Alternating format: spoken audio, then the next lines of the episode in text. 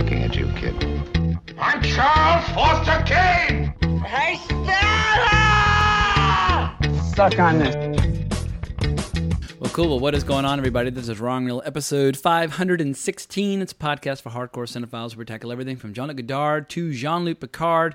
And today, after I think a 15-month absence from Wrong Reel, we have returning Wrong Reel veteran Dave Eves. And I don't even know why it's been so long. I mean, you've heard him a million times talking about Bergman with Becky, or perhaps Walerian Borowczyk with uh, Martin Kessler. but Dave, welcome back to Wrong Reel.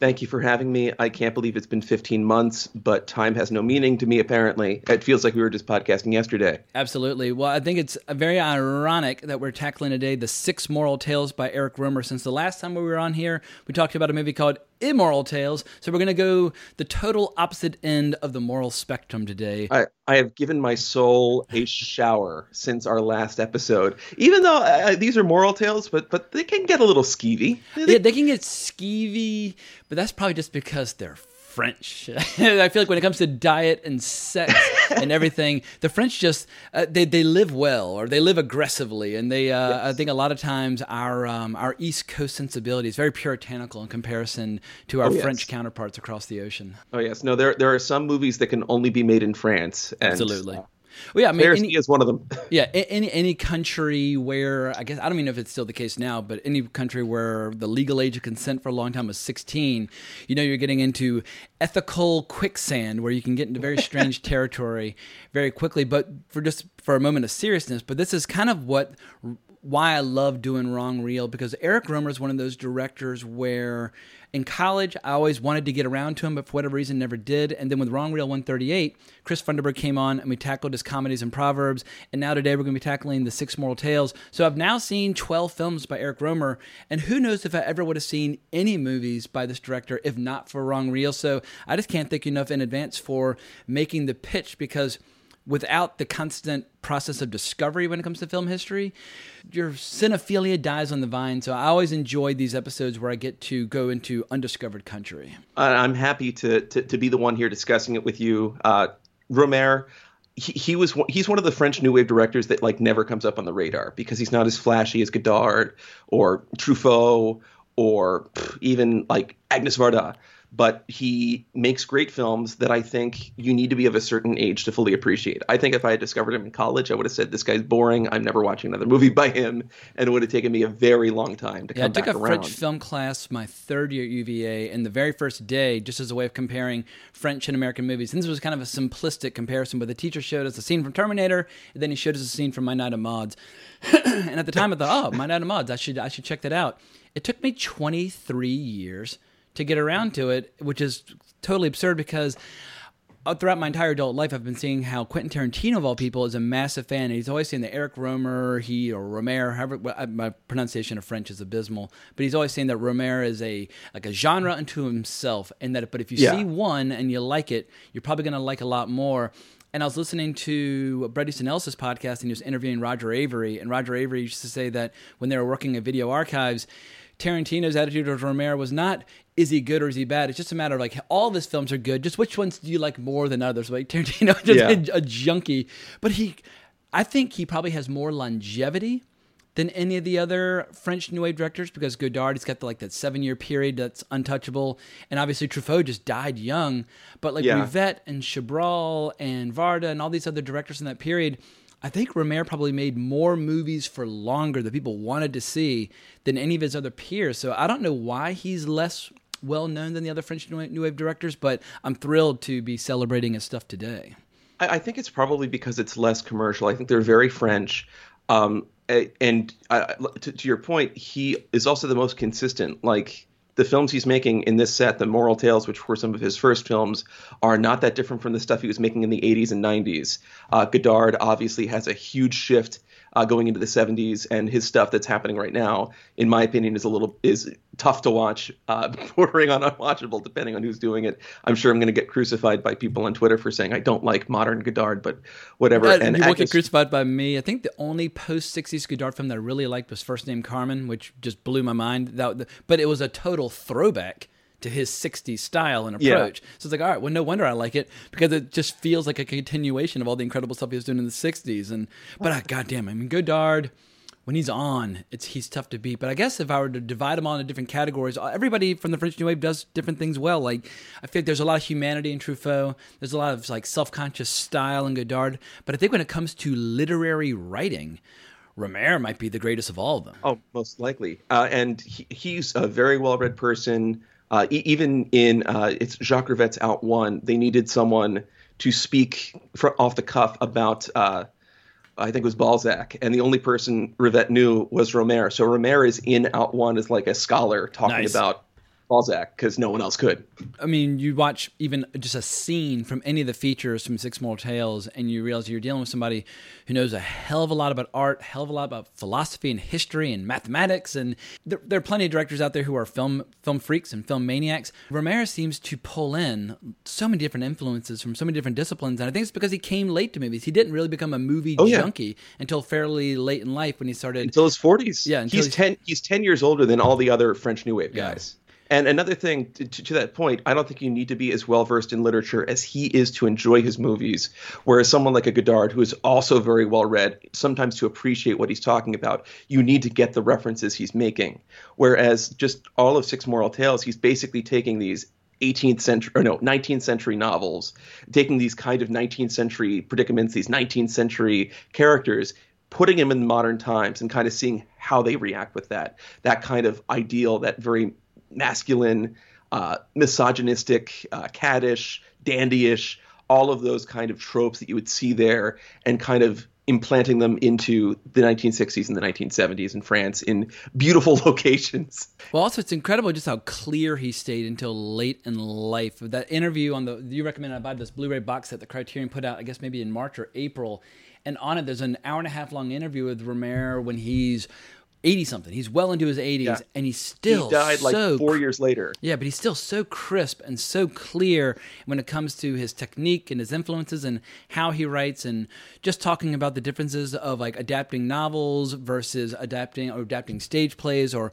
or movies more like short stories and novellas and I just found it re- I, I I can't think of any director who in their like mid getting like deep into their 80s can just speak for 90 straight minutes about so oh, many yeah. fascinating topics I, I was just I was enthralled by his I guess by his abilities as a raconteur, telling stories mm-hmm. about making all these movies, and it, and it helps that one of his most frequent collaborators and producers was help kind of you know coaxing him along and kind of throwing out some interesting topics. But I, I just I was blown away by the fact that he still seems like mentally to be totally coherent at that late in life. And he's talking about projects he's working on. It's like, oh, I've been helping out with short films. I'm not taking directorial credit, but I'm taking the script and turning it. Well, I can't remember the phrase they use. It's very French. the The English equivalent would be like taking the script and making it into a shooting script or like a shot list. Um, it's probably in my Google history because I had to look up exactly what it was, but like that's kind of his style. That's all he really does, and it is so oh uh, decoupage. It's yeah, like yeah, he loves using that expression. Yeah, decoupage. But that's kind of his style. He takes this script, breaks it down into its simplest levels, and if he shoots it that way, uh, it's going to take very little time to edit. It's going to be exactly the way he wants it. And uh, another big piece of his style that kind of uh, breaks back into that is very careful planning. Yeah. very careful planning. Lots of And rehearsal, prob- yeah. and probably a lot of luck as well. Yeah, I mean, this interview, we'll we'll we'll dig into the interview repeatedly throughout this because they talk about most of these uh, moral tales throughout. But I just I was blown away by the fact that he's so literary, but at the same time he would rehearse his actors so much. If they wished to improvise, it didn't feel clunky or clumsy. It still felt organic to the rest of the story. And I also like how they finally kind of dispel the myth that he's a talkie director but not a visual director. And I think that's a totally unfair Oh yeah. comment that a lot of people make. Is he the same visual stylist as Godard? No, but his films are as sumptuous and beautiful as a painting. I mean, Nestor Almendros, who's one of the all-time great DPs, he shot fucking Days of Heaven for God's sake. Yeah. he shot the four features in the Six Moral Tales, and every single By frame accident, is almost. stunning. it, and that's the crazy thing. Uh, when when they shot La Collection- Collectionneuse, which is the fourth one in the set, but the third one shot, uh, the original director of photography quit because he wasn't getting paid and he got a, had a paying gig come. And they had this one guy that was just helping out. And he said, "Oh, I know how to use the camera." And they said, "Are you sure?" Are you, do, yeah, I can, I, I can do it. And then he ends up being one of the greatest directors of photography ever. Yeah, I mean, I've been a fan of him since I saw Visions of Light in college, which is this great uh, mid '90s documentary about the art of cinematography. Mm-hmm. And sadly, he died like at age 61. But he'd already made a couple films in Cuba, and when he decided to pick up the camera, started working with Rohmer yeah, he just uh, they were off to the races, and apparently he had this like this absent-minded professor quality on the set where he everybody thought that like is he keeping track of things? Does he know what he's doing? But he never made any mistakes. He just had this air about him, but he was a totally sharp director. And also when you're working with insanely low budgets, like on La, La, La Collectionneuse any mistakes you make could be fatal to the film. And I, but I was blown away with the fact that they own like the film itself. The final film was like a little over eight thousand feet long, but they only shot sixteen thousand feet, which is unheard of. Like most films have like a fifteen to one like mm-hmm. footage to finish film ratio. That is a two to one ratio, which I've never heard of him in all my days and it kind of gets back to his style. He he prefers the first take. He doesn't like doing it over and over again. Like there's the Stanley Kubrick way of things where oh you don't get a genuine performance until they're exhausted and you've done uh basically until they stop acting. Yeah. Yeah, exactly. Yeah, but for him it's like the first take is going to be the best. It's going to be the most natural and that's one of the reasons why he also likes working with non-professional actors uh, because of the fact that a lot of actors are just like, no, I need to do it again. I, I need to get really into it. It's like, no, it was it was already good, which which I can appreciate, which I uh, like, and I think it's also good to speak towards his directorial abilities that he can have professional actors, like very famous people at the time, like Jean Louis Trintignant, with non professionals. Trintignant? Can't, yeah, yeah, I can't. yeah. I'm going to butcher For anybody who French knows uh, even a lick about French, is going to be just have their ears bleeding throughout this podcast because I, I can't pronounce any turn, French names. Yeah. If, if you speak French, turn back now. Yeah. I meant to Google pronunciation and I completely forgot that was the one prep. Well, my, my lady friend speaks French almost fluently, fluently, and I was like, all right, I've been saying this guy's name for like 25 years at this point because he's a legend. But like, how do you say hmm. Jean Louis Trintignant? She was like, even she kind of kind of stumbled over his name, but uh, they said his name a couple times in the the interview, and yeah, you know, we all everyone knows who we're talking about. But going back to the thing about using the first take, uh, he had this great line where he said, while the first take might have more flaws it also has more qualities. And while the second, third, fourth take might be more perfect in terms of what you've rehearsed and what you're trying to do, you lose some of those qualities that make it interesting. And I just, I mean, obviously he wasn't dogmatic about it, but just in general, he just preferred his, his first take. And also, yeah. these are long takes. I mean, these are long takes. People sitting yeah. around in rooms talking, and uh, which, as you mentioned before, made the editing process very simple. It's like you like, can kind of like with John Ford, you just shoot what you need. Yeah, and you can without getting too far ahead of ourselves because we still have the uh, few movies to talk about before we get to that feature. You can kind of tell that his style probably developed a bit in order to uh, accommodate for what they did not have yeah. in terms of a budget. And I think that you can see how it forms there and how it carries over through the rest of the films. Yeah, they're shooting sound in the scene, but that's oftentimes just a great like budgetary it's a budgetary constraint. It's like all right we don't have the liberty or the luxury of shooting of like recording a bunch of sounds. So even if you're shooting on the street and a car horn ruins the take like that's the take we're using. Yeah. and you know it's, it's not, there. It's in the moment. And like the shot it's just the, the shot the, the scene is basically usually just one setup. They're not shooting a bunch of coverage from a bunch of, bunch of different angles. And he liked being his own set designer because he probably couldn't afford a set designer. So he wanted to pick yeah. the furniture and the paintings and that sort of thing. So like, like you said economic constraints can sometimes dictate style but then he developed this incredible style like everything was shot in 1.33 to 1 aspect ratio and uh, anyway I, I feel like when it comes to him as a visual stylist he has an unmistakable style where almost every single frame of film from the Six Moral Tales is immediately recognizable as his signature style. It's just a yeah. different visual style from a lot of other directors. But let's wind the clock back to the beginning of the Six Moral Tales early 60s. He's working as an editor at the Cahiers du Cinema. He has a bit of a falling out due to. I mean, there's a lot of, um, I guess, political radicalism that was emerging at the time. If you look at Godard's films, he obviously completely, totally went that direction all in. And it seems like Rohmer was less keen on going that direction. He still enjoyed watching American films and just had a very different attitude towards filmmaking and in general at that time. So, talk to us a little bit about the end of his days at Cahiers du Cinema and how he starts getting started, or how he starts his work on the Six Moral Tales because he was he had made a short in 1950. He wasn't entirely uh, a novice, but it seems like this is the true beginning of his filmmaking career. Yes, and it, it kind of seems like he wasn't quite sure what he wanted to do because he the, all of these movies were first a collection of short stories which he wrote, which didn't really have a novel style and it didn't really have a filmmaking style. And um, this is where my research has a gap here because I forget exactly how he decided to to start filming these. I know that he wanted to get into filmmaking. He had made one feature film uh, whose name I brought up because I was going to butcher it. It is where is it? Sign, uh, yeah, Signe du Lion, which is like a. I, I have not seen it. I know that it's about a musician, so there's a lot of music in it. Uh, based on what I've heard, it's probably very different from everything else he's ever made since. So he's kind of not doing well. He's trying to find a way of making films. He's trying to find a way of getting budget, and he somehow meets Barbet Schroeder, who is 20 years his junior. Uh, and convinces him to start a production company with him, and they produce two short films on 16 millimeter no sync sound, um, just very cheaply on the streets of Paris uh, with locations they knew, with people they knew. And that's how we get the two first entries in the Six Moral Tales, which is uh, the bakery, oh my goodness, Bakery Girl of, which I'm going to look up again so I don't. Bakery Girl of Monceau.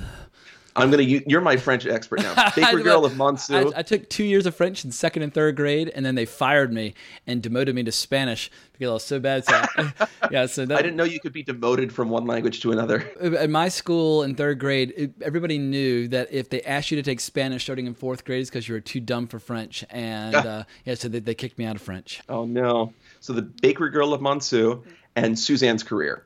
And I actually read because the the set that we've been talking about comes with the actual novel, the collection of short stories.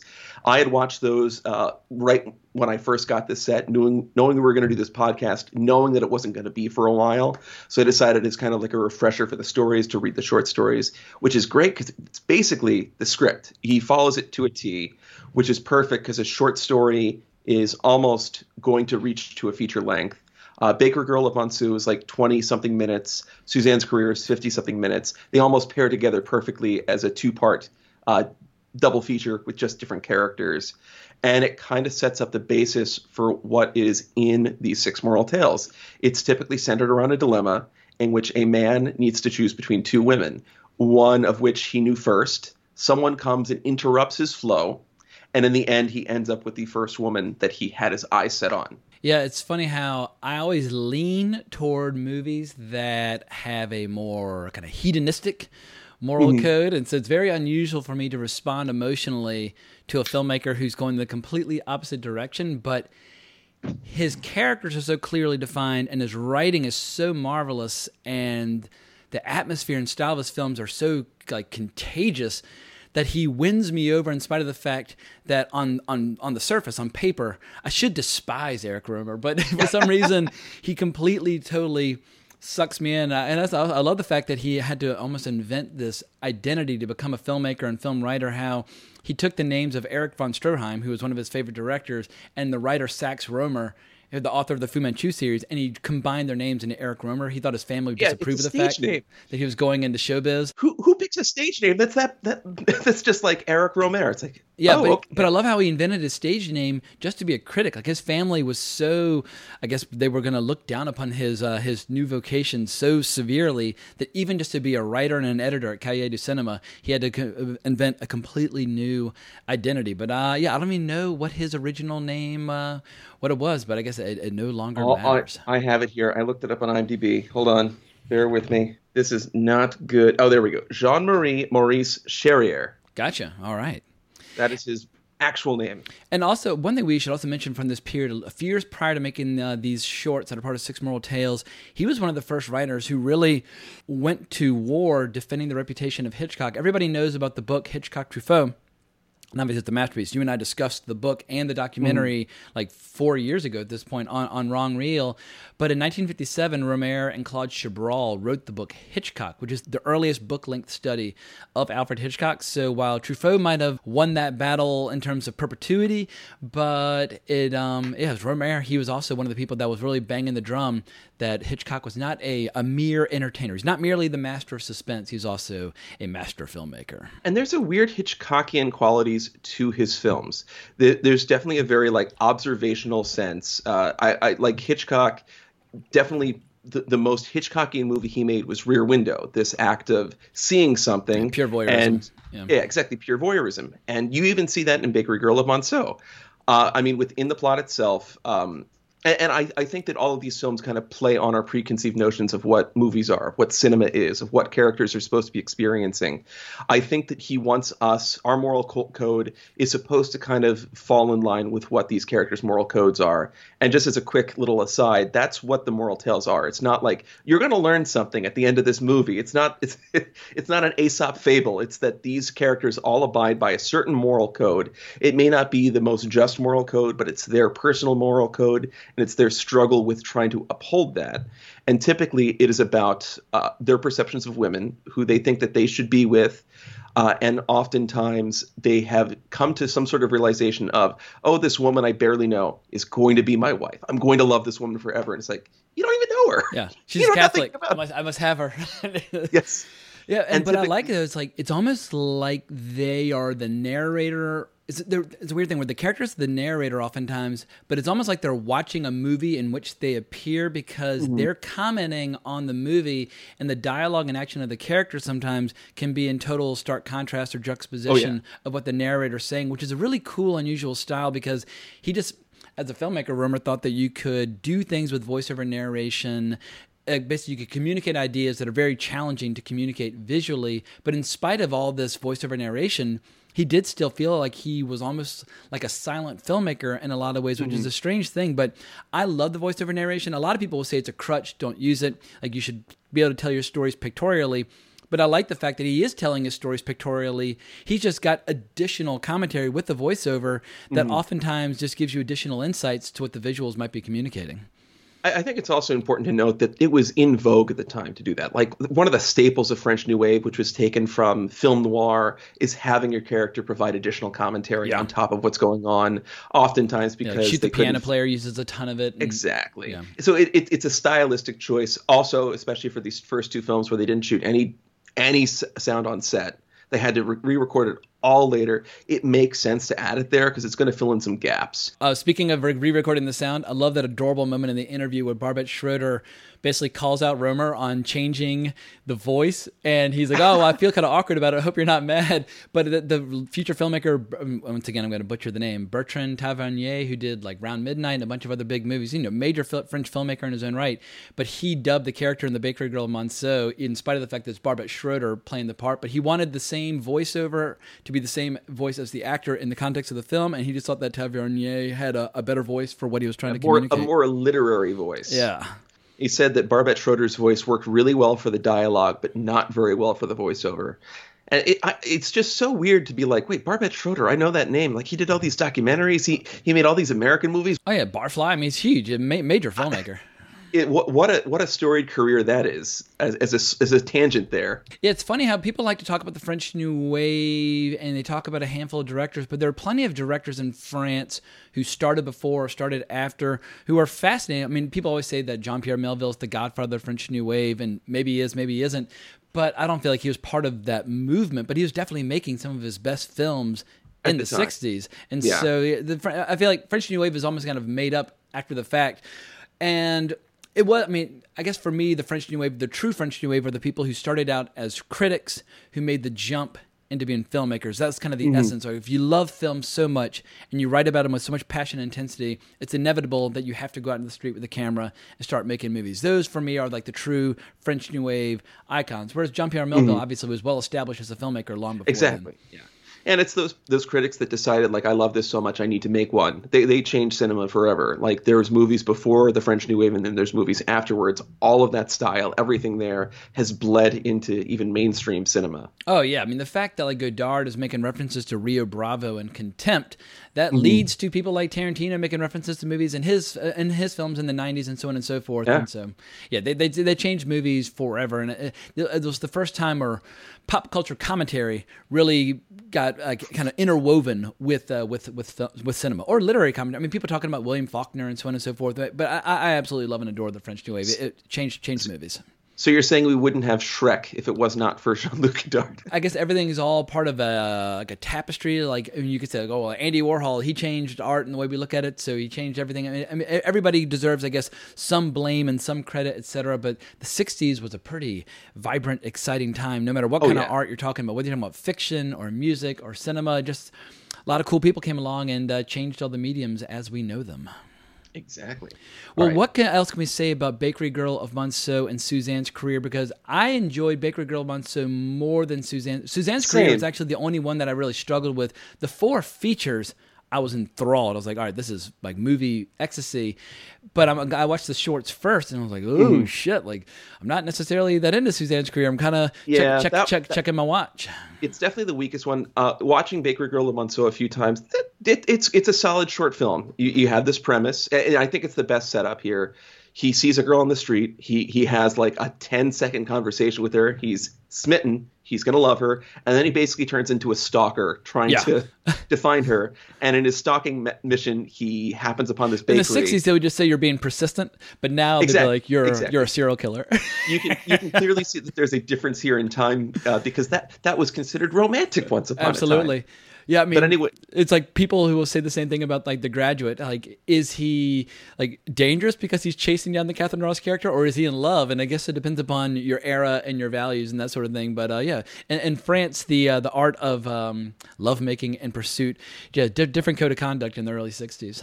But I, I actually do think it adds a little extra dimension to this film if you do say like, what's he doing? Why is he doing this? This is weird because of the fact that he is almost all of these characters are pretentious and pompous in some way that they think that they're morally justified in their actions even when they're not. Oh, like and, Bakery Girl Monceau, when he decides to bail on his date with the bakery girl and Yeah. he decides to go back to the girl that he's obsessed with because she's had an injury, which is why she's been out of circulation.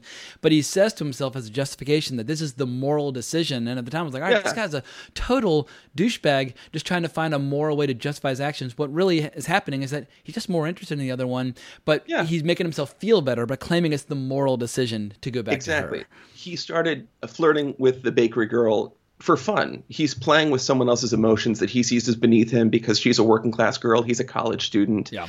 Uh, and honestly, I don't think I, I think if he had run, if he had never run into the first girl, he probably would have gone on a date with the bakery girl. He might have fallen in love with her. He might have had a future with her. But he runs back into his initial girl, and he doesn't care about anything else. He's he's cr- crafted or created with someone else. Quick else. hypothetical question because it comes up in almost all these, but this idea of going out on the Champs Elysees and seeing a movie or going out. If you could go back in time to the early '60s and go out on a date with Jess on the Champs Elysees and see one movie playing in real time at that time, what would be your perfect early '60s French New Wave date movie to see at the time when all the cocktails, uh, cocktail, uh, uh, basically all the cafes and everything are all, and the clubs are all uh, vibrant and exciting. But in my mind because it appears in all these movies, I just I, it, it feels like 42nd Street in the early 70s in New York with nothing but like movie marquees of of classic Oh, films and that sort of thing. Oh, so my uh, yeah, so if you could go back and do that, what would you what would you watch? I, I can only pick one. Why I, I can't just stick around for a week and watch everything. Yeah, you could watch it. Or you could make a, a double feature if they came out at the same time.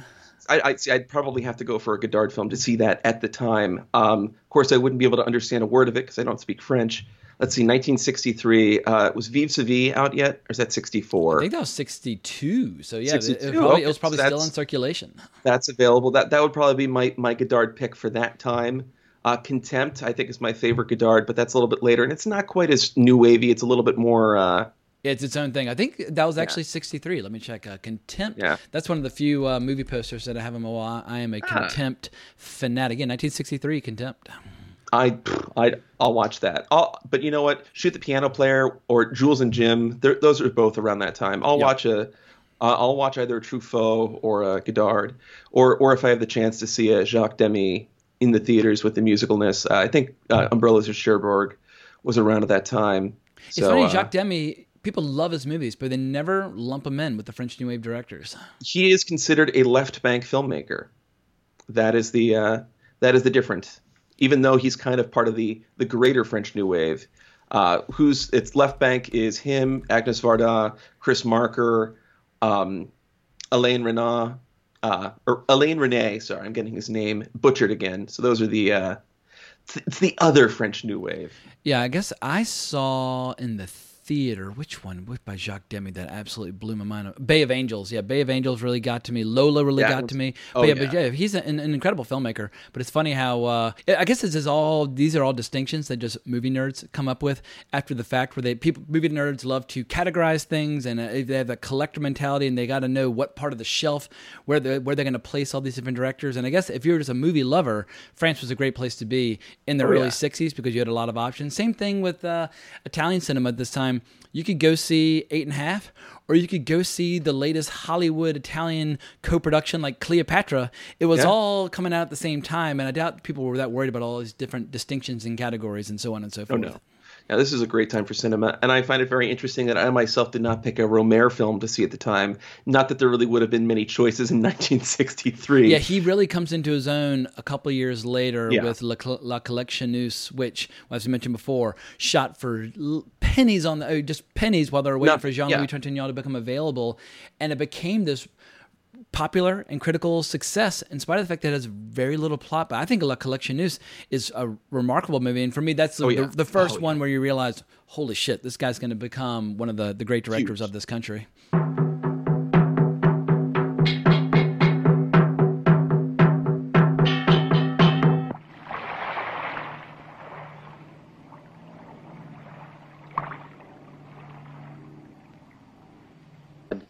À l'intérieur d'un laps de temps de 24 ou 48 heures, elle est même remarquablement fidèle. Elle faisait l'amour. Elle faisait l'amour, au sens physique du terme, avec un type sur un lit. J'avais poussé la porte, je croyais que la pièce était vide.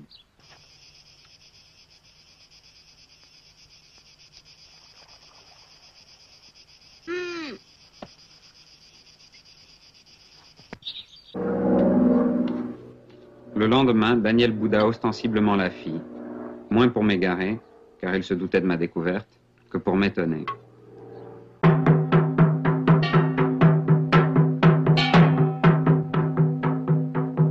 La perversité, ça m'intéresse encore. Mais rien à voir avec ce genre de petit boudin. On a tort de caresser une fille qu'on n'aime pas. C'est même la suprême immoralité. C'est une collectionneuse. Collectionneuse? Nous avons quelque chose de commun. Je ne suis pas une collectionneuse.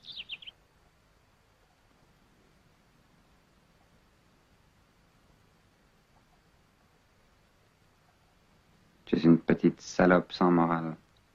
Ce qui est sûr, c'est que c'est pas ta morale que je suivrai.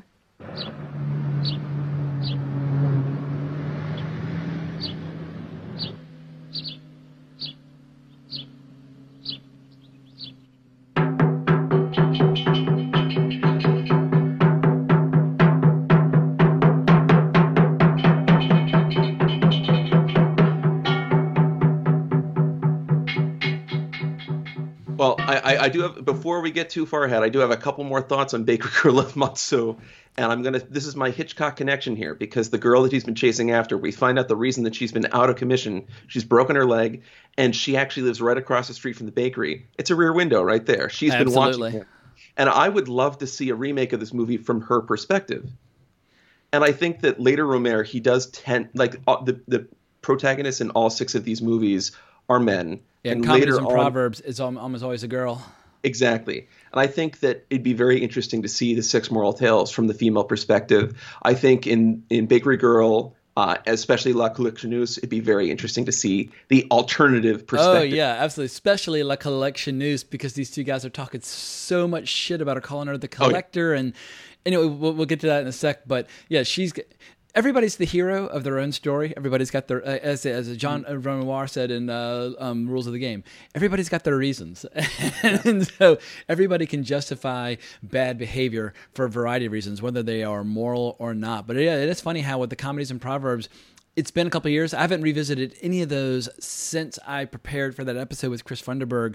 Mm-hmm. But I think, if memory serves, all six of them have a female protagonist. But I, but I'd have to I'd Pretty have to check to confirm. If if not ju- if not a female protagonist, then a girl and a guy kind of sh- sharing the role. I think the Aviator's Wife is kind of uh, like that. Yeah, absolutely. But those are those are great films. Arrow has a great box set. Hopefully, that can get a uh, Region A release at some point. But I digress. I think I think we're both trying to avoid talking about Suzanne's career. Yeah, I, I, I- I didn't like it. I mean, it's a classic It's- it's scenario. you have like a shy okay. guy and a bolder friend, and they both want the same girl. And like, there's some good scenes, like when they're uh, there are some scenes that really get like struck me as being real honest and true because we've all been in this situation before where you want a girl but you're shy and your more bold friend is flirting with her making out with her whatever and you're basically just like seething in your own resentment and anger and that sort of thing. And so some of those scenes really uh, really uh, impressed me. But it was just the second half where i was just absolutely dying. And i just started i just started completely losing interest. And it had a little funny en- funny ending where like suzanne gets the final laugh. She gets married and bertrand ends up flunking his exams and losing sophie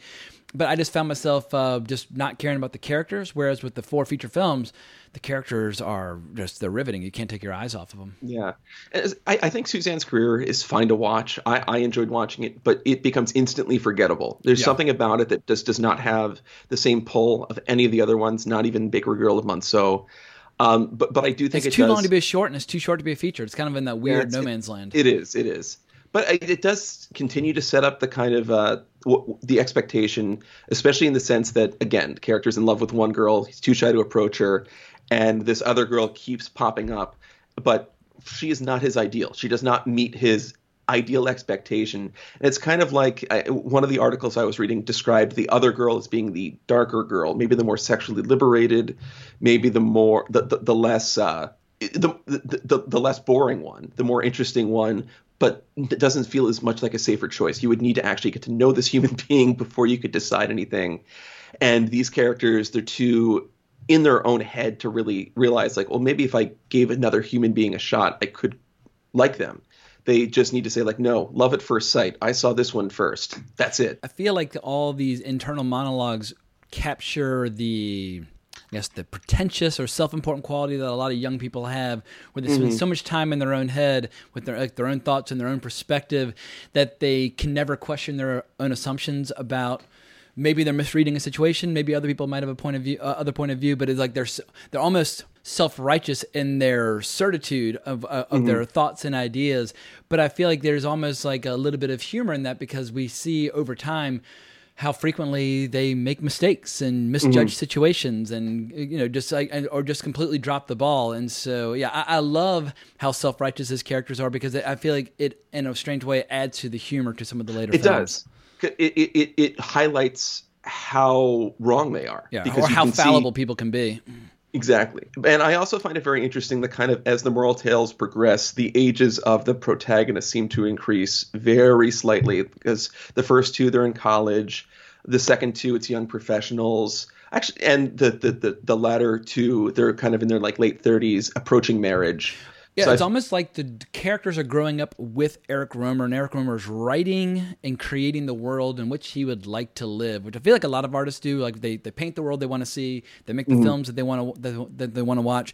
But when it comes to the characters and the conversations they have, the moral conundrums are interesting, but the way they sit around having conversations, like in My Night of Maud's, about, well, I'm a Catholic and I think this, or I'm a Marxist and I think this, you could tell like, this is how, if Eric Rohmer had his way, like the whole world would be just people sitting around having fascinating conversations and Yeah. intellectual conversations about Pascal and so on and so forth. And I, but I feel like that's kind of the job of an artist is to create the world in which you want to live. to, kind of transition into my night at Maud's it's it's amazing that he's able to film these conversations of people talking about highfalutin ideas in a way that does not in itself seem pretentious. Yeah the characters themselves might be but you don't feel like what is this guy doing? It, it does not suffer from like student film syndrome where you can have a group of people sitting around a- a table talking about whatever the director thinks. You you have a conflict of ideas. You Yeah, it have- speaks volumes that Francois Truffaut, of all people, read the script for My Night of Maud's, and he and Rohmer had a bit of a falling out. He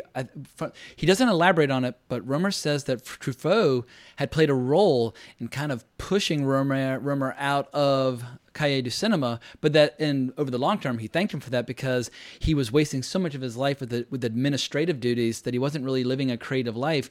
But Yeah. then after seeing La Collection Collectionneuse, Truffaut was impressed, and then when he saw the script for My Night of he said, "Whatever it takes, we're going to get this produced," which I think is a really cool moment. like worlds turn on these moments where a filmmaker is very well established, already beloved. I mean, by the late '60s, Truffaut was one of the biggest directors internationally in the world, mm-hmm. And now for him to go to bat with somebody where he'd kind of where they'd been kind of enemies at one point, I, I find that to be a, a really telling moment about Truffaut as a person. Oh yes, and I believe they they, they came back together because uh, Romero was working as a television producer, as uh, as like his day job while he's Yeah, yeah, making yeah. these movies. Brought him in to talk about Jean Vigo, and Truffaut is a Jean Vigo Yeah. freak. So so he's he's writing these these segments for for these TV documentaries. Brought in Truffaut, and I think I'd also said something about Romero, despite the fact that he and Truffaut had a falling out. He said, "Well, this guy knows what he's talking about Yeah, with this. he I knows want more to get the expert." than anyone else. Yeah, I mean, if you want to, it's funny how when you're talking to at least film freaks, no matter what differences of opinion they might have on any other subject on the planet, whether it's politics or love or whatever the case might be, if you get two movie freaks in the same room who share an interest in a director, like all differences are kind of cast aside. It's like, Yeah. oh my god, you like Jean Vigo too? I love you. Like, you can you find your common ground in cinema. Ab- So- absolutely. So I, I assume that that I because I, I, know that we heard that story in the in the interview. I'm assuming that happened then after La Collectionneuse. Yeah, because he because Romero said that he liked La Collectionneuse. Yeah. It's so it's so weird because I know that this is a collection of short stories. I can't recall the level to which they were published because it, he very easily could have just said La Collectionneuse is number three, but he chose to say this is number four. Yeah, he wanted to I- go. He wanted to do three black and whites and then three colors. Yeah. And so even though La Collectionneuse came out first, it's technically number four.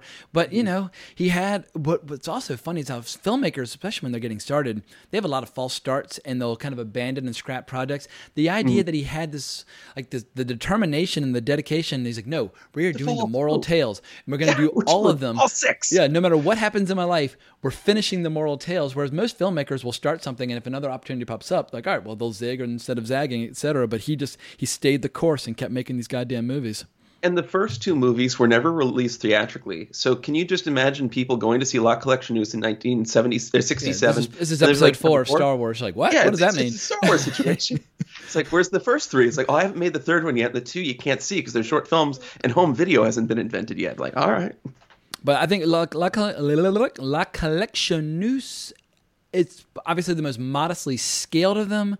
But I, I was watching it on a train, and even though I was watching it under the least ideal circumstances, I just found myself absolutely riveted.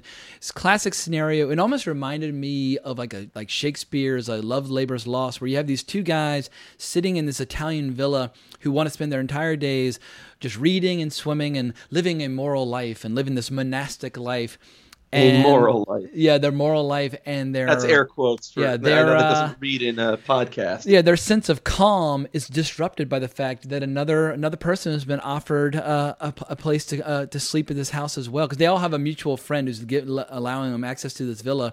And this girl, you know, she's young and she's having fun and she enjoys going on dates. And sometimes the guys come home, and just the fact that she's bringing home guys is just completely, totally destroying their sense of calm. And for any guy ever who has wanted something that they can't have, I think that this movie is a fascinating gives a fascinating insight into the way sometimes guys will behave in terms of you want the woman but you can't have her so you need to destroy her but you're still kind of hoping maybe she'll come around. Like I feel between the two male characters we get two different approaches to how they handle this, what was it Ide is that her name uh the, Yeah, Hei- Heidi, if you want to be really American about yeah, it. Yeah, absolutely, Heidi. And uh, but I just I, I found it to have so many deep and honest insights into the way horny young men will behave when they are frustrated that they can't have something that's walking around basically naked you know, all, all day every day around them.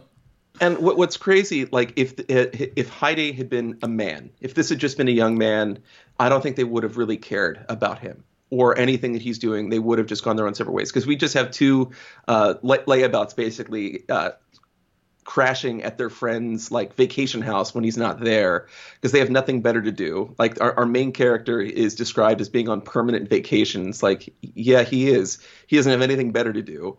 So he And just even happens- doing nothing is like a moral stance. Like they they, they try to find a way to make it sound very highfalutin. But uh, so his first interaction with Heide is seeing her in bed with another man, which has completely uh, crafted his perception of her from that point forward that she is basically a slut. And she hangs around in her bathing suit all day. And th- that she must be in love with me. That that must be her her motivation. But at the same time, like this dude's always in his bathing suit all day. He doesn't do anything. The only difference is that he's not going out and finding girls. But is he not going out and finding girls because they don't they have no interest in him, or is he not going out and finding girls because he has no interest in doing so? Yeah, is it, is it too Uh, much effort? Because they've almost turned, it's almost become like an art form in terms of doing anything that requires any effort of any kind. It's just, uh, it's totally outside the uh, the realm of possibility. They want to sleep, read, swim, smoke, drink, but anything involving effort must be shunned. And t- to be fair, that sounds like a great vacation. I mean, you're in a beautiful location. You can go swimming. You just hang out. You just drink. Why not? Beautiful vacation home. Like, and to, to go back to the production side of things, literally the two costs they had for this movie was renting the house in which the entire crew stayed and the cook they had on staff, who only made minestrone the entire duration of the shoot. Oh, it's got some vegetables in it. It'll, it'll, it'll keep you on your feet. Exactly. Yeah, it's got some, it's got some carbs and so on and so forth. But when it comes to, to like movies that announce the arrival of a major DP, I mean, every single frame of film in this movie is just jaw dropping to behold. From the moment it starts, where you just see this hot, tan, lithe woman walking along the beach in the bikini, you're like, all right, I don't care where this is going, I'm in. And even more amazing, like they said that this couldn't be color corrected because it was a reversed color stock. Yeah. Which meant that it had no negative. So whatever came out of the camera, what was what is going to go into the film. So Everything they had to be edited perfect. it. They edited it in a week, and it's one of the most gorgeous movies you will ever see because it's this great countryside, these just great shots of just people doing almost nothing. And Rohmer edited it, uh, did his first pass without any sound. His real editor left for a paying gig, so he's editing this without any sound. And at one point, they even showed like a, a rough, uh, a work in progress print in black and white with no Mm-hmm. sound to try to get enough money to, to finish it. But it just blows my mind. He says that he was basically lip reading while he was trying to edit the film, and then he brought in an editor afterwards to clean up all the mistakes he had made. But it just is incredible that a finished film that feels so airtight could emerge from such a crazy process. And the reason that it did not have sound is because they shot no sound on location. They didn't have a sound guy there. They had to dub everything later, which I mean, I, it's it's part of the process for for a lot of low budget films, especially in Europe. But that's just blows my mind because of the fact that it feels so naturalistic. The fact that you hear things like airplanes flying overhead, it's like that's a mistake. You think they would have gotten rid of that if they're doing it all in the studio, but no, that's part of his style. Well, it's funny. This movie, the La Collection, La Colle- I can't even speak. La Collectionneuse it means the collector, which is the kind of derogatory nickname that these two guys assigned to her. I, I always I kept forgetting the names of the main characters. I was taking notes, so I just called the main character "Sexy Steve Jobs," and I think the other guy is uh, Danielle. Daniel. Dan, yeah, because Yeah. the other two people go by their real names. And fun fact, going back to your intro, the guy that plays the main part in this was this close to playing Jean-Luc uh, Jean-Luc Picard in Star Trek: The Next Generation. Wow, holy! he was mackerel. the second choice because he has a has an illustrious acting career after this. and he's actually and he- French. yeah, so yeah, exactly. no, he was this. He was the second choice after uh, uh, after Patrick Stewart. So in an alternate universe, uh, this Rohmer star goes on later to be part of the Star Trek: The Next Generation. I love uh, it. Federation. But I love how they're constantly talking about how the collector is the lowest rung on the human ladder because she has sex without purpose. But for any guy who's ever been sexually frustrated, it's so obvious to anyone that you insult the thing that you cannot get. And if like if mm-hmm. and, and it's the moment that they start actually having like access to her, they start revising their opinion. Oh well, the men the, the men you're with are, are beneath you, et cetera, and so forth. And it mm-hmm. just seems it's just funny watching like the ebb and flow of the relationships and how Daniel, who seems to not care about her whatsoever, ends up having this massive temper tantrum and then berating her while she's just lying on the couch with a book and a cigarette, just like just chilling and relaxing. But I, I thought it just painted a, a really accurate portrait of just the melodrama of late teen, early twenty something love Oh, yeah. and romance, and how just yeah, there's a lot of there's, it's a true roller coaster ride. I'm sure many people have been in a situation in their early 20s, maybe their college years, where they're just living in a house with a bunch of other people they don't really know very well. And it, it very much gets to the heart of that trauma, like you said. Well, it reminds me of, uh, of an episode from when I was 23 or 24. I was at a beach house. I'm on a bunk bed. I wake up and I look down, and on a bed down below me is a girl that I desired, and she was spooning with a guy. I don't know if they hooked up or not, but they were they were asleep on a bed, and the jealousy that I felt at that moment was almost crippling and overwhelming. And what it reminded me of in this movie, at one point, uh, sexy Steve Jobs, he's walking by a door, and we see through a door frame uh, he's been out all night. He comes back and he sees that Daniel and the collector have gotten it on. He just sees their legs intertwined through the door frame, and it's not like a, there's no there's no real sex or nudity or anything like that in any of these movies. But No. it's but it speaks volumes, and you can just tell like the emotions of sexy Steve Jobs at that point, like the the jealousy it runneth over. And can we talk for a second about the whole reason that, that Daniel and Heidi get together? It's because sexy Steve Steve Jobs has has this idea in his head. Oh, obviously Heidi likes me. Why wouldn't she? I'm sexy Steve Jobs. And he's like, but I can't deal with her. So you need to go seduce her. You got to go be with Yeah, her. absolutely. She's It's too like, much of a hassle. what- Yeah. Yeah, yeah. That's the only way to get her uninterested in me is if you go with her. And so Daniel's just like, I don't really want to, but okay. So they start hooking up, and then sexy Steve Jobs is jealous. Like, why'd you do that? It's like, well, you told me to. Yeah, yeah. yeah. No, when it And- comes to love and romance, people are able to feel contradictory, conf- like conflicting emotions all at once. Cognitive dissonance. Yeah, absolutely. And, I, I, there's a few theories that that this movie might have some homoerotic undertones. That the whole reason that he pits Daniel with Heide is because of the fact that he might actually have feelings for for Daniel. I don't think that's so much Romero's style. I'm sure if that's how you want to see it, there's nothing wrong with that. But Romero very much seems to be very focused on the relationships between men and women in a very honest way. Uh, and, and going back to a previous point I made, the character of Sexy Steve Jobs, whose name, whose character's name we can't remember, is altogether a misogynist. And it's very easy for a film about a misogynist to become misogynistic in itself. But all of these films treat women as real people with real emotions, with real characters, with real desires, with real uh, uh, motives, with real agency. So I find it very interesting that even though the character of Heide does not speak much, you do see her as what she is a real person that is being misunderstood by two men um, who has been put in this box of being a collector, being a slut. And in the And- end, she totally gets to, uh, I guess, have the final say or the final revenge where she ditches sexy Steve Jobs in a New York minute when two guys drive by and they're like, "Hey, we're going to this villa. Come along." But he- and he like people are. Her, he, he doesn't give her the chance to fully ditch him. She's thinking about it, and he gets so overcome with jealousy, he just drives away. Yeah, absolutely. But we, we all can see the writing on the wall where it's just, yeah, but she's in her early 20s. She's having fun and more power to her. But I think you brought up an important point about how I think a lot of times people now, they'll watch a movie where there's a misogynistic character and say, oh, well, then the film and their ergo, the filmmaker must be misogynistic too. And it's like, well, that's such a simplistic, naive way of looking at narrative and drama and stories. And I can put a serial killer in a film without being a serial killer, and I can make Yeah. a movie where a guy's got misogynistic tendencies, and it does not make either me or the film itself misogynistic, but is now people love to have such a binary, rigid, narrow way of looking at movies or interpreting movies, and I feel like it's an incredible disservice just to the art of storytelling itself, where you're only able to interpret it in, with such a limited number of ways. And yeah, La Collectionneuse is not a movie that's going to be easily cate- categorized by people who have who got a, an agenda that they're trying to trying to push.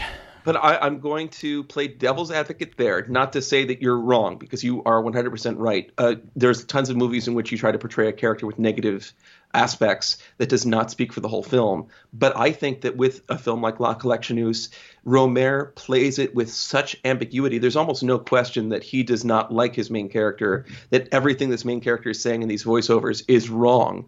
He does it in such a way that we are like typically when we have a story where the main character is the voiceover, it's like we're seeing everything from his perspective. Yet we're still feeling like a fly on the wall, seeing everything as it really is. It's a triumph to his style that he's able to achieve that. That I think kind of removes that ability uh, for someone to be like, this guy's right. It's like clearly he's not right. You can see everything it's contradictory. You can see that clearly uh, the, the world is not the way he views it. Whereas many other filmmakers would be very tempted to put the character almost in completely the POV of of your main character, and this goes outside of that. Yeah, no, absolutely. I mean, I guess an artist needs to be able to say a lot of things at once, and people sometimes get bewildered by that. Like most recently with the uh, the Spike Lee film *Da 5 Bloods*, the main character played by Delroy Lindo, he wears a MAGA hat for most of the film, and I know for a lot of people, like, how dare you do that? Blah blah blah. But he's like, obviously Spike Lee is not. Uh, he, he doesn't, he doesn't wear MAGA hats. Clearly, I mean, did, did, did they see Black Klansman? yeah, it's like I, I love the fact that um, you know we do have people out there still to this day who understand what it means to be an artist as opposed to a propagandist. And but I think there are a lot of movie goers, not a lot of there are some movie goers who don't quite know what to do with a movie unless it's got a very clear, overtly stated message. And I just feel like, yeah, well, very clear, overtly stated messages are, are for children. I like movies that are complex that you have to wrestle with, that are challenging. yeah, that that challenge you and challenge your assumptions. And so, yeah, Eric Rohmer is always going to be one of those guys.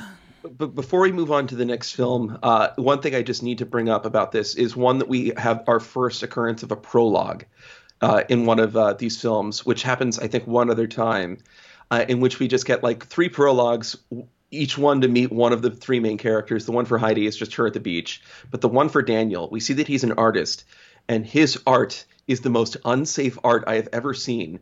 And the entire time I'm thinking, because his whole thing is like, it's a can covered in razor blades. I'm just thinking, AIDS. Yeah, yeah. Someone's gonna get AIDS. It's like, oh, it's 1967. a- I it's a no one's pre-AIDS world. Yeah, Yeah, that syphilis was the worst thing you could get at this time.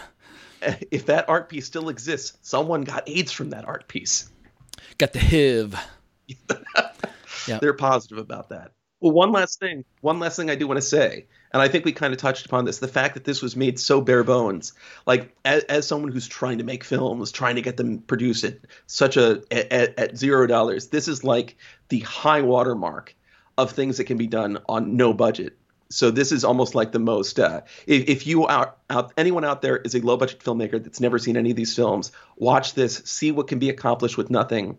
Uh, all you need is uh, minestrone soup, a shore house, and talent. Yeah, if if I had just watched the four features from the Six Moral Tales in a vacuum, and I didn't know that La Collectioniste was made under such strange circumstances, there's zero about the production value that would make me assume that it had any sort of compromised approach in any way, shape, or form. It's a stunning achievement with limited means, and I think it deserves to be mentioned in the same breath alongside all these other features.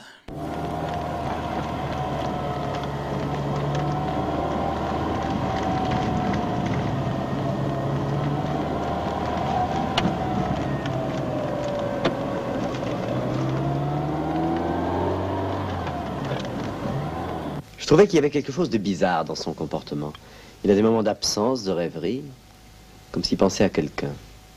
Pas à quelque chose, à quelqu'un. Il serait amoureux, ça m'étonnerait pas. Ah, première nouvelle. Elle est brune ou blonde Je crois qu'il les préfère blondes. Dites, quoi, ça n'est pas compromettant. Non, vous dis-je. Dites. En échange, je vous raconterai ma vie. Ça menace d'être long. Eh bien, on fera plusieurs séances. Je ne connais personne, je n'aime personne, un point c'est tout. J'ai l'air mal réveillé Ah oui, comme ça. Vous êtes plutôt du genre gay Très, pas vous? Non, pas tellement. Enfin, ça dépend avec qui je suis. Avec vous, je me sens très bien.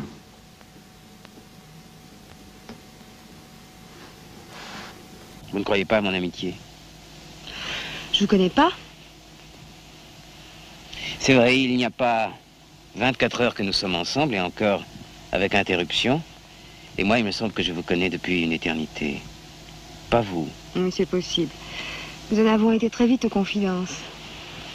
Je ne sais pas ce que j'ai depuis quelques jours, je n'arrête pas de parler. J'ai envie de m'épancher. Faut vous marier Avec qui? Je ne le connais pas. Rassure-toi, ce n'est pas Vidal. Celui qui t'a quitté Non, c'est plus compliqué que ça. Il est marié. Ah oui. Écoute, Françoise, tu sais combien je te respecte et respecte ta liberté si tu ne m'aimes pas. Mais si tu fous. Non, je veux dire si tu n'es pas sûr de m'aimer. Mais si, je t'aime, c'est toi que j'aime. Et lui, Alors c'est vrai. J'adore vous faire marcher. De toute façon, vous ne saurez rien. C'est donc qu'il y a quelque chose. Oui, si ça peut vous faire plaisir.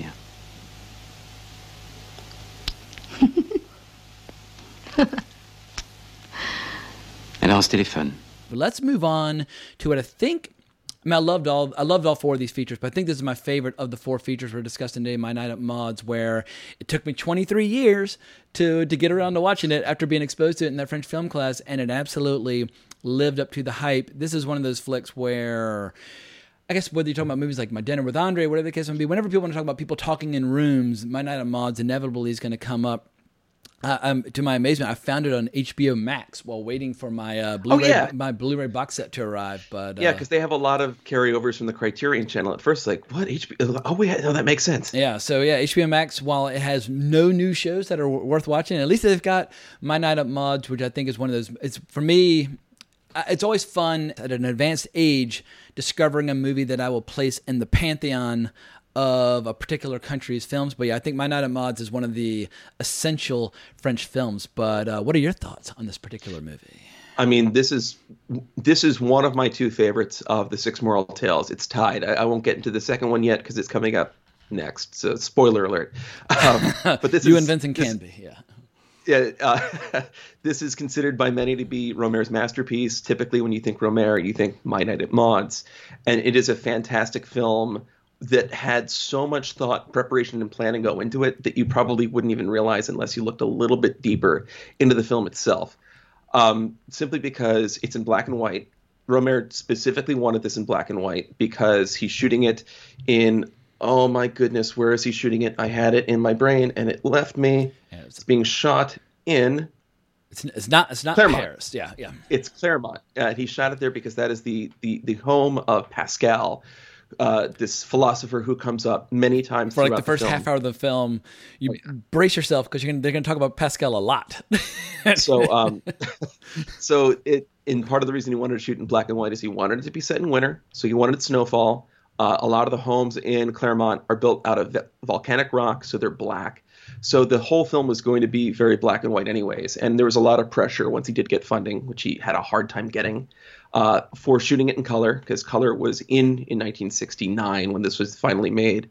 And he finally got his way, got it shot in black and white. and, And, he had got, already got a star that he had to wait for. Jean Louis Trintignant was already on on the way on the ascent to becoming. And I mean, it's incredible. He's 90 years old now, still making movies with people alive. like. No, he's still uh, alive, yeah. yeah, he's still alive. Like I guess it was a couple of years ago where he did a couple movies with Michael Haneke, and it's just incredible how from the late 60s to the present day, he's always found a way to work with people like Bertolucci or Kieślowski or whatever the whatever the case might be. But there's like name a, an iconic director from Europe uh, over the last 50 years, and at some point, Jean Louis Trintignant probably worked with him. Oh yeah, but I, I think it also kind of speaks to Rohmer that he he is all about no, this needs to take place at this time in this place very specifically. So he waited. He had this all mapped out. He even had a specific shooting day scheduled. Like this is the day when we're going to shoot the snow scenes. And Nestor Almodóvar, uh, oh my goodness, Almendros, Nestor yeah. Almendros was just like, oh, how are we going to know it's going to snow? It snowed. Yeah, you're gonna will it into being. Yeah.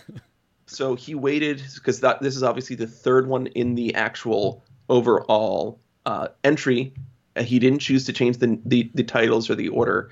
He just made it second because he needed it to be perfect, and it is perfect. It's a perfect film, and it's about uh, a, a Catholic who, uh, once again, he has seen a girl in a church that meets his ideal for what a woman should be.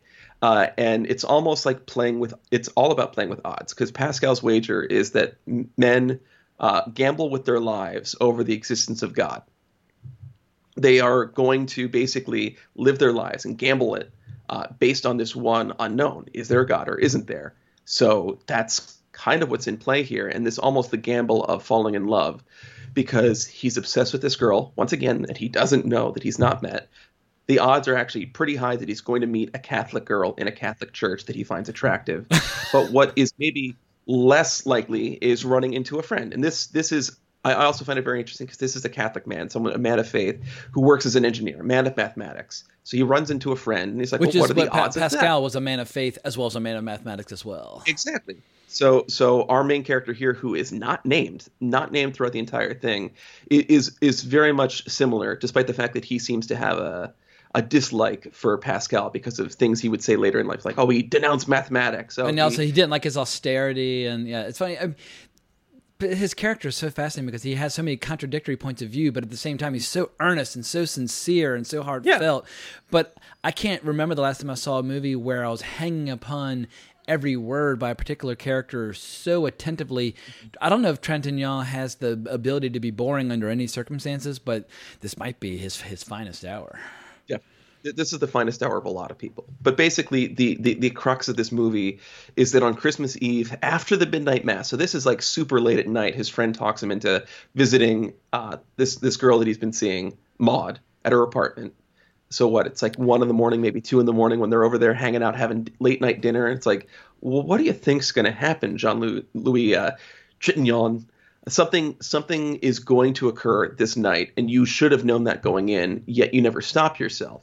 So they break out into this conversation. We're in this great apartment in which a bed is in the middle of the living room because Maud likes to likes when people are with her when she's in bed. She likes hearing conversations from bed. It's kind of showing very clearly that that she might be a little bit more sexually promiscuous, or the fact that she lets her sex life bleed into normal life.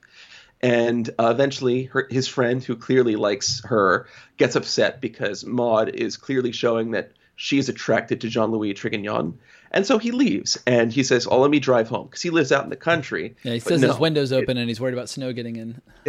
Oh, that's that's that's the friend's excuse, even Yeah. though he's just hurt that, that Maud seems to be more interested in his Catholic friend uh, than than than him. But but Maud does not let Jean Louis leave because it's snowing. It's too dangerous to drive home. And therein is the crux. There is the moral choice. Do I remain chaste because I'm Catholic, because I'm in love with this girl that I've never met, or or do I climb into bed with this strange woman who is very interesting? Who that, admittedly uh, always sleeps naked and things like that. I mean, saying all these things, we're just like, oh my God, I can't take it. Uh, j- j- just just the shot of him just like I'm gonna sleep in the chair, like still wearing his suit. Yeah, he, he wraps up like a burrito in the chair. It's, it's almost like he's surrounding himself with protective armor because of this beautiful woman. Yeah, Françoise Fabian, who we also discussed briefly when we talked about uh, Belle de Jour on on our Buñuel episode a couple years ago. Oh yeah, she is in that, isn't yeah, she? Yeah, she is. How about that? So, so, so you can clearly see that this guy's really struggling to make the right choice. And I, I think this ultimately, of all the films, has the most like, well, did he make the right choice? Because after his mo- night with Maud's, in which he does, well, here's the thing, it, it he, he he starts to get a little bit like promiscuous with her, then Yeah, withdraws. he wakes up. He's cold. So he's putting on some, like, uh, pulling some blankets on. She moves in for a big cuddle, and the cuddle turns into a brief little smooch, smoochy smooch. It's pretty chaste, but Yeah. for him, this is a major kind of ethical slip. Oh, yeah. and he backs off, but then he's like, wait, no, and she's She's she like, says, yeah, I, well, I prefer guys who know what they want. Yeah. yeah, and well, he because he's doesn't- got these ideas about love, where she says, like at one point, love isn't eternal. And he says, well, my sort of love is. She's just much more of a realist. She's been in love, and she lost one of her lovers to this horrible accident. But she knows that passion fades, but like, there's different forms of love. There's like that, like the, the love that where you want to get into bed with somebody, and there's the love where you want to spend the rest, the rest of your life with somebody. But she's more of a practical realist about how life's what happens when you're busy planning for it. Whereas Jean Louis Exactly. Trintignant seems to think that his grand design will work. He just needs to stick to the plan. and he's not wrong but did but the question is did he make the right choice? He made the choice based on his morals. And i, I think it also should be mentioned that maud is a divorcee which to a catholic is uh tantamount to to, to being possessed or You're something. going, going to hell. yeah. How dare you? Um, so obviously after his night with Maud's he does by happenstance run into his blonde. Uh, it, it it almost always seems like in these films the the the first woman is blonde and the second woman is brunette again going with like that darker woman it's playing on these these film tropes of like the angelic woman versus the the, the, the prostitute like the the very john ford western like there's two types of women the virgin and the prostitute and that's almost Yeah, what these men which are. is very Catholic. Yeah, I mean the virgin Yeah. or the whore. Which, which do you want? And the reality is, men want both. Like, yeah and, and I think it's very interesting to kind of again, it's shown in a way that clearly this is the way that a man thinks, but this is the reality in the sense that Maud is an actually very interesting, very loving, very caring, very interesting person. Oh, she's an where- angel. The way she speaks, if you're not just purring with pleasure listening to her talk, then something's dreadfully wrong. But the scene when she's lying on the bed and just trying to gently coax him in, like, oh, come join me on the bed, either on the covers or under, and things like that. But she's the most gentle, inviting, warm, affectionate creature ever ever to appear on, on the big screen. And you spend just, I mean, I've spent most of that scene just screaming like, dude, like, what are you doing? Like, like stop tapping the brakes. And, and, and it's fair to say because we we do get a sizable chunk of the movie then in which he's interacting with his blonde that he met, but there is so much more passion, so much more connection, so much more everything in his night with Maud than there Yeah. ever is pictured. It's one of those his- conversations where it's a one night, but it's like they've known each other for decades, and it has like th- this intense sense of communication and connection that comes around once every couple of decades. If you're lucky, uh, you're lucky if it even happens once in your life where you Mm. connect with somebody that intensely. and, and it like if he was just able to, to to go against his plan a little bit i think he could have been a very happy person not to say he's not happy uh, in the end but i think that there is that question of did i make the right choice? Obviously. Um I think he made the wrong choice, perhaps, but uh, I, I do think it's very interesting that the film, in, in a in a sense of doubles, has him go through almost the same exact experience with the blonde in the sense that he drives her home, the car gets stuck, he can't leave, and he's put in a separate room just like he would want, but there's no there's no connection there. It's just Zero. And the only time it- seems like seems like something might happen is he he's looking for matches because he smokes the entire Mm. movie. I mean, he's cha- he's not going to live long because all he does is smoke oh no, the, cigarettes. the French smoke like chimneys, they drink like yeah. fish, And, and, so they at one point long- he knocks on her door and asks for some matches. And that was obviously his window if he was going to make a move, but uh, but he does not. Uh, He he sticks to his uh, to his values, and he has that weird moment the following day where he kind of puts arms on either side of her, which actually reminded me of that s- a very similar scene in Red, the Kieślowski film, where he kind of puts his arms up in the doorway while talking to Ren Jacob's character. But I guess that was maybe that maybe that was Jean Louis Trintignant's signature move, whenever he was hanging out with girls. I don't know, but what I love about his approach to like the visual style of this film is that if you don't use a lot of fancy tricks or visual flourishes throughout most of your movie, when you finally decide to do so, they can have this massive disproportionate magical. impact. And at one point, he's confessing to the blonde at the morning that he met her, he was emerging from another woman's home. And she says, We're never going to talk about this again. And the movie fades to black. And I can't remember the last time a simple dissolve, like, destroyed me in such a way where I, I couldn't believe how effective that one dissolve was because it's. There's no visual trickery throughout the, the majority of the film, and so yeah, if you mm-hmm. ha- show a little restraint with the the language and grammar of filmmaking, when you finally do decide to whip out one of the basic kind of tools tools of the trade, suddenly it's mm-hmm. like the magic of cinema like bursts to life. And this this film has kind of uh, oh, one. It's still Nestor Almendros, I whose name Almendros, whose name I'm clearly never going to get right. But during that scene, like you have them in the foreground, and you just see Clermont in the background. It's so gorgeous. And again, one of the reasons why Rohmer liked to shoot in one three three to one, the, or the Academy ratio, if you want to be more particular, even though that's one three seven to one, so that no one on Twitter yells at me.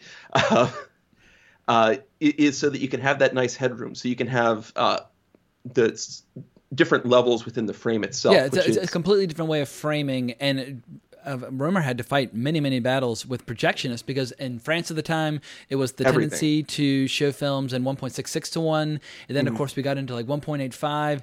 And they just, they refused to put black bars on the side. Instead, they just chose to crop it. And so, but it's funny how in 2020 we're still fighting these battles so many times where I will watch a movie on Amazon and it's in 2.35 to 1 but instead they're showing it in 1.85 and you're losing it Yep. and it, it drives me fucking mad that after Mhm. 125 years of movies that people still can't gra- grasp the idea that show the movie in the shape in which it was made but but then he got then you got one guy that's just like, I paid for the whole screen. I want the whole screen. Yeah, oh, it's, there's so many fucking dumbasses out there. I remember in college, because back then in college, every TV was in the Academy ratio, and I wanted to watch movies letterbox on VHS. I'm like, oh, cut the top of their heads off, and it was like, oh my god, I'm going to just murder all of humanity because I can't have this conversation again. But thankfully, with DVD, Blu-ray, etc., finally movies, and I love how in this interview on the Blu-ray collection, how Rohmer at the end is like, yeah, I prefer watching movies on video and DVD because I can't go to the movies anymore. I, I can't sit in any seat. I can't pick the right distance and he just freely acknowledges that home video is actually a, a wonderful blessing in a lot of ways He was ahead of his time. We can't go to the movies right now. yeah but man i don't know if i mean not to get off topic but who knows if the movie business is ever going to really fully completely recover from this because by the time because as we learned over the last couple of days a lot of movies have been postponed to 2021 that we thought were going to Mhm. come out late summer early fall Yeah. if we basically end up losing 2020 as a year of movies will people just say fuck it and say I'm going to spend? I mean, streaming was already on the rise. Like, I just I, I don't know if movies can ever come back once people get these ingrained habits, I mean, people are going to want to go out and they're going to want to go out and have these experiences. But no matter when movies start playing in theaters again, a huge chunk of people aren't going to go just because they're not going to feel safe. I will go. I'll Yeah. wear a bubble or a mask or whatever, but I have um, a little bit more of an appetite for risk. But a lot of people are not. And if movies aren't making money in the theater, that incentivizes people to make and distribute movies in other ways. So it becomes almost like a, a self-perpetuating phenomenon. And so I really don't know if we'll ever see a, ever see a movie like Avengers Endgame make two billion dollars at the box office ever again. Here's my theory with that. Again, we're getting super off topic. I think the way that we see movies is about to change. I think movie theaters are going to stick around, but typically the things that are going to be playing there are going to be your big tentpoles, like the Avengers, like uh, Marvel movies, like the Star Wars, Pixar, But yeah. it's but the ticket price is going to go way up. Yep. I think it's going to cost like 50 bucks a ticket to go see a movie in the theater to get to be to be the first one to see it. And if it is a big tentpole movie like a Marvel movie, people are going to pay for it because they want to see it. Fifty they bucks want for be the there. privilege of what having people ruin the movie by being on their phones. Ex- ex- yeah. Uh, no, I think it's going to become a more premium experience. It's going to be kind of like, I, and, and this is what Steven Spielberg and George Lucas have been saying for years that going to the movies is going to become like going to Broadway, where the ticket prices have just gone like way up for seeing a musical. And yeah, What, what I, wish they would do instead of having like a big theater, I wish they would just have like a pod, like the size of a car, where three or four people can spend a lot of money. You get in there, and it's your room, it's your screening room, perfect sound, perfect screen. It's like you're completely enveloped by the experience, but it's have you just seen your that crowd. new? Have you seen the new French movie theater they're building where it's pods? It looks like the uh, the Galactic Senate from the uh, the Star Wars prequels. Oh, I saw a headline about it, but I didn't. I didn't click on it. What, what- what's that it looks about? weird. It's they're building a new theater, I guess, to, in order to help promote safe uh, social distancing, which is like individual pods that seat maybe like ten people. My issue is I already don't like sitting close to strangers as is at the movie theater. I'm going to feel so much closer to strangers if I'm at a pod. Yeah, yeah. It's it's a it's a complicated thing. I think mid-budget movies like the, or we've seen in the last couple of months, like movies like um, like King of Staten Island and things like that, where traditionally they would have played in the theater, but they decided to do day and date release, and they went. I guess what the hell does what the hell is a movie if a movie and a show are being like distributed in the same way? I guess it's just like a standalone story versus serialized entertainment. Yeah. But I think the whole definition of what constitutes or what is the definition of a movie also might start to change because Extraction on Netflix was the biggest movie of the year with Chris Hemsworth, but it didn't feel like a movie. It felt like a show. It just felt like a, a single episode show. So I think we're going through a period of massive technological innovation and changing perceptions within the audience. I, I think the way that TV has been going, it's been becoming more cinematic. I think the line has be, been a lot more blurred lately, anyways. So very interesting to see what the future holds. I just hope movies don't die, and I don't Yeah. think they will. I think and there people are like shows that do feel cinematic, like when Nicolas Winding Refn made uh, "Too Old to Die Young." It didn't feel like a show; it Mhm. felt like fucking cinema. Every single episode, and it's, I guess it's one of those things where you know it when you see it, but you say, "Oh, well, it's on Amazon. Clearly, it's a show." It's like, no, it's not. It's ten episodes, but it's nothing like a TV show. Like, 10-hour it- movie. Yeah, and so I guess it depends upon who's responsible and who who's at the helm and who who's Yeah. making it. Exactly, but that's that. That I, I don't think anyone expected that to come up in an Eric Rohmer. yeah, absolutely. well, let's get back to uh, Night at Maud's. What did you think about the ending? This big revelation where you can like where he suddenly realizes the blonde is terrified that she's that he's going to learn about her past. Where all along he thought that she didn't want to know about his past. But it's a, it's a, an incredible twist at the very end of the mm-hmm. film. Well, it's what's great about it is that it's again all in his head. He could just be imagining the whole thing, but it does seem as though uh, because we, we we we we know from Maud that her husband cheated on her, and now we've come to the realization, at least the belief, that the the, the woman that broke up Maud's marriage is now his wife. Yeah. And I, I love how everything's so connected. It's a relatively small town, but the idea that Maud and her husband were both cheating on each other. Maud loses her lover to this horrible accident in the snow, which is what leads to her wanting Jean Louis Trintignant's character to stay because she doesn't want him to die in the snow, but just Mhm. how all these characters are so connected, but no one knows the full story, and everybody kind of lives in their own head and sees it from their own perspective. Once again, I feel like Rohmer's insights into how people behave, that the illusions they cling to or delusions they cling to, are truly profound. And I can't remember the last time I, I saw a director so deftly and, and with so much nuance explore these kinds of scenarios. And I think something else to say about that is, if the revelation that he comes to is true, then really there's not a huge moral difference between Maud and the girl he ends up with. The only thing that's different is his initial perception. So what Perception was is reality. What, what what what was all the rigmarole about? Why did we have to go through all that? Why did he have to go through all that? It's just because of a perceived difference in first impressions. Yeah, it's it's a fascinating movie, and I just can't wait to dig into it for a second time because I imagine I'm going to pick up even more details the second go around. Also, I'm just not necessarily mentally equipped to handle all the philosophical conversations about math and religion and Marxism, etc. at the opening part of the movie, and I feel like on a second go around, I'll be focused less on trying to just keep track of what's happening and more just being mm-hmm. able to appreciate all the rich detail and all that dialogue because I am a sucker for great dialogue. And if you like great dialogue, I love, I love Rohmer has admitted in interviews his screenplays are basically nothing but dialogue. Like there's no like cut to blah blah blah interior alleyway shadows shining down blah blah blah like all this kind of nonsense. He just writes like 90 pages of dialogue and goes off and fucking films it. Yeah, uh, and that's kind of what his short stories are. Yeah, there is some description of what's going on. It it does. It, it, it's very sparse. It doesn't quite read like a novel. Doesn't quite read like a screenplay. It's somewhere in between, but it's still very readable. And I think that's kind of where that talent comes in because you you get really invested in in this conversation as a fly on the wall. It's an interesting conversation, and, and he's uh, really become the master of it. No one else does it quite like that. But I completely understand why Tarantino likes him so much because Tarantino is big on uh, conversations. So uh, it's it's all uh, quite good, quite amazing. Can't recommend watching his movies enough. Yeah. Well, let's move into the other one that you mentioned earlier. It's one of your favorites, uh, Claire's Knee. Dans toute femme, il y a un point plus vulnérable. Pour les unes, c'est la naissance du cou, la taille, les mains.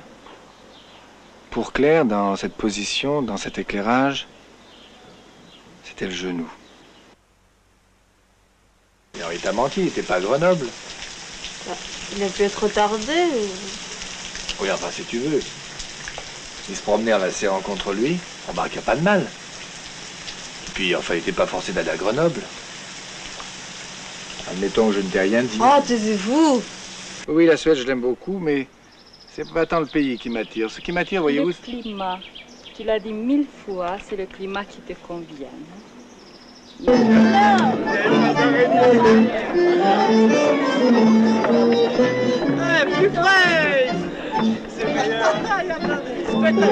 L'âge n'a aucune importance pour moi. D'ailleurs, je n'ai jamais pu tomber amoureuse d'aucun garçon de mon âge.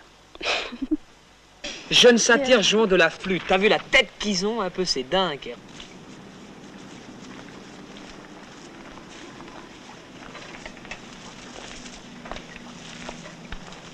T'es fâché? Oui, écoute. Très fâché? On n'a pas dit que j'avais mauvais caractère? Ah non, non, non, pas du tout. Ah, il dit des choses très gentilles. Elle est toujours mal? Oui, un peu, on sait rien. Peut-être en mettant un peu d'arnica. Non, c'est pas la peine, ça passera tout seul. Elle est très belle, mais elle fait un peu dure. Je vous voyais avec une femme moins froide. Tu trouves que nous ne formons pas un couple très assorti?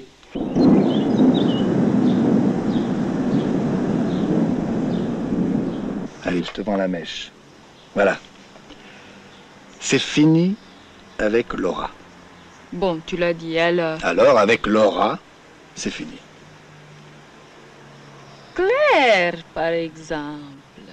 And it's funny how this was originally supposed to be set in Paris, but Rohmer admitted in this interview that oftentimes he likes changing the location, even if it's for a similar topic or a similar theme. And when he visits the location, he completely rethinks the story. But Claire's Knee takes place in probably the most beautiful mountainous Oh terrain God. ever got on film. So for people who may not have may not have heard of Claire's Knee, what is going on with this film? Well, it's another one of his vacation films, something that Rohmer does better probably than anyone else. And some of his his movies that are just set like at the water or on the beach are typically my favorite of his. Uh, but this is about another kind of like layabout who's just on vacation, who becomes a little bit too involved with other people Well, who are he's a vacationing around diplomat, him. but now he's enjoying being a layabout for a little vacation. Yeah, okay, yeah. He lives in Sweden. He's engaged, uh, and he runs into an old friend who is a writer who dares him to do an experiment for her, so that he can get so she can get better in in in, in line with how a story would play out. Basically, by saying like uh, this this 16 year old girl that lives in the house that I'm staying likes you. Hang out with her. See what happens. I mean, it's, it sounds like uh, like like like like Woody Allen's gonna happen.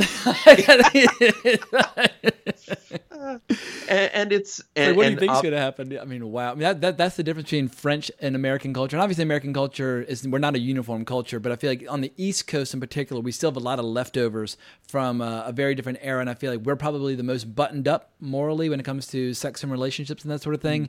And it's funny just how different.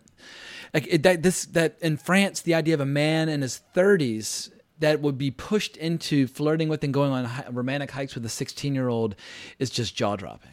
Yeah.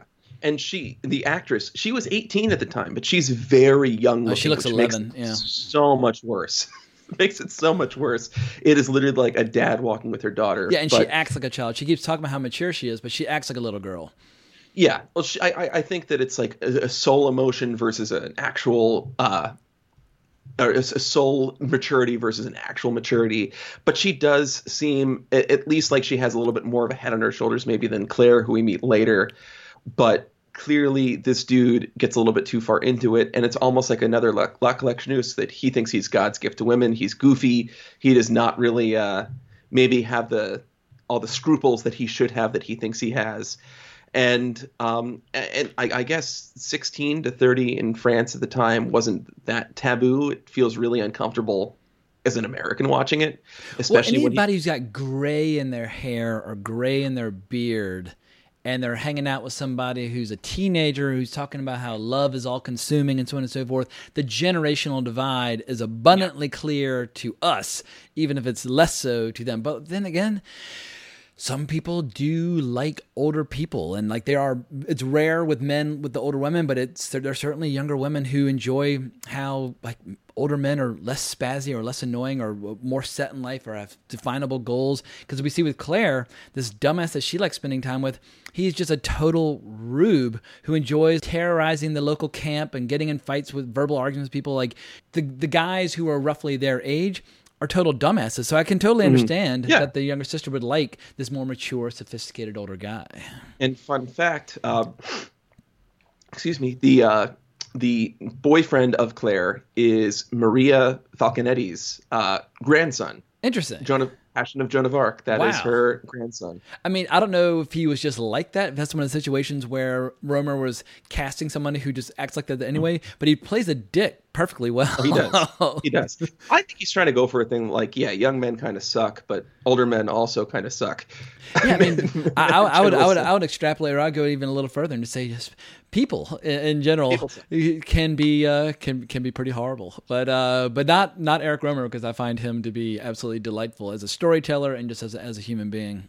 So I, I am I'm completely forgetting now the the character's name. Where we go? There's Claire's knee. So it is not Claire, obviously. It is Laura, the uh, the, the girl who is uh, who, who who likes our main character of Jerome. But but she likes him, I think, in the sense that he's just an older man. And the only time we actually see And she's really bored. She keeps admitting how none of her friends are around. She has nothing to do. Like she's the most beautiful train imaginable, but she's a teenager. She wants action. Exactly. And the only time we actually see the place where he lives is that one time he takes her there, which is creepy. Um, and the rest of the time he's hanging out at their vacation home, which again is creepy, since he's just basically like hanging around a bunch of like teenage girls the well, he's got this attitude where he says, um, like he likes being around and flirting with women because he says his love for his fiance should feel like a pleasure and not like a duty. Which once again is like when it comes to rationalization and justification of one's own behavior, like his characters are the heavyweight champions. But as well, like, I, I've known a lot of people like this. Say, oh, well, when you go out and flirt and so on and so forth, that it fuels the passion for the one that you're really with. And he's got this attitude where no harm, no foul if he wants to fool around and kind of flirt and touch and kiss and that sort of thing because his love for Lucinde is, uh, you know, w- w- was most important to him. and he describes her in like the, the, the least passionate way. It's just like, yeah, it's very convenient. Uh, you know, we get along. We're okay if we cheat on each other. Like, dude, and it helps that she spends a lot of time in Africa, so he doesn't have to see, Yeah, yeah, see her all see her all the time. Like, what, what kind of an asshole are you? Yeah. and then he's like, and, and I, I like that he's kind of going a little bit against what the other protagonists are in the series because they're just like, I have a type. If this, this woman has this, this, this, and this, I love her. It doesn't matter if I've met her or not. Uh, but with him, he's like, no, we get along. She isn't my type, and that's what I like about her. And then it's like, if I were to have a type, it'd be Claire. It's like, Claire's 16, dude. Well, I guess Claire's the older sister, so she's a little older, but it's Claire's knee that he likes more than anything, which is obviously the, the, the, the name of the film. Even worse, though, the actress that plays Claire, only 15 and a half. Oh! Woo! Yeah, it's. So, uh, so the younger sister's older, and the older sister's younger. And But it's funny, you compare this though to a movie like when Louis Malle made Pretty Baby, and this is almost like we're in like conservative, kind of like John Ford territory. Like there are some French filmmakers who take these older man, younger lady scenarios to these crazy. It blows my mind that Pretty Baby can be rented on Amazon. Like, and I always wonder, like, I've never seen that one. Oh, you've never seen Pretty Baby?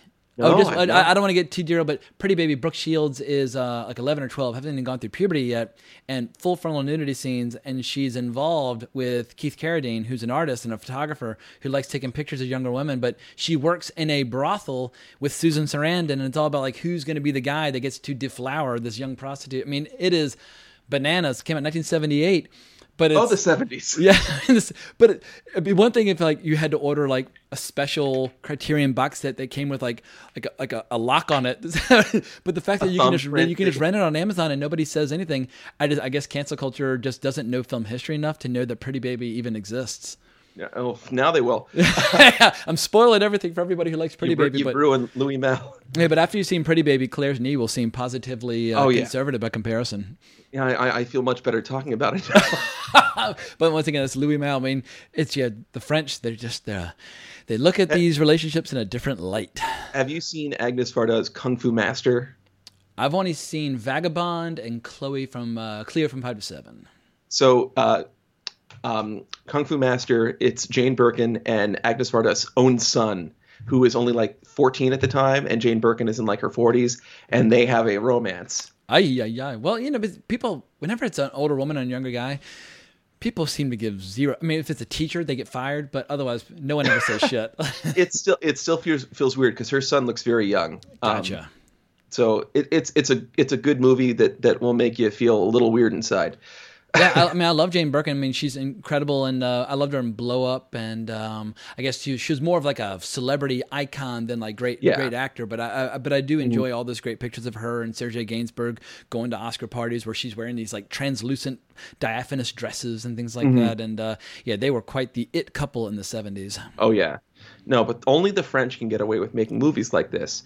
But but it, it just becomes so interesting as we see this this uh, Jerome's moral decay almost as he's just like, no, I'm above this. I'm a man. I'm gonna humor you. I don't need this. This is a little girl. It's fine. But then suddenly Claire comes into it and he's just like, she's my ideal type. I love her knee. I It's need, like I you need, just I need, I became need a that knee. And he had that great shot of her on the ladder where he's just like his, Yeah, jaw, just his staring. jaws dropping twelve inches down. And but eh, some people do fetishize body parts, whether it's feet or necks. Like I remember when I was a teenager.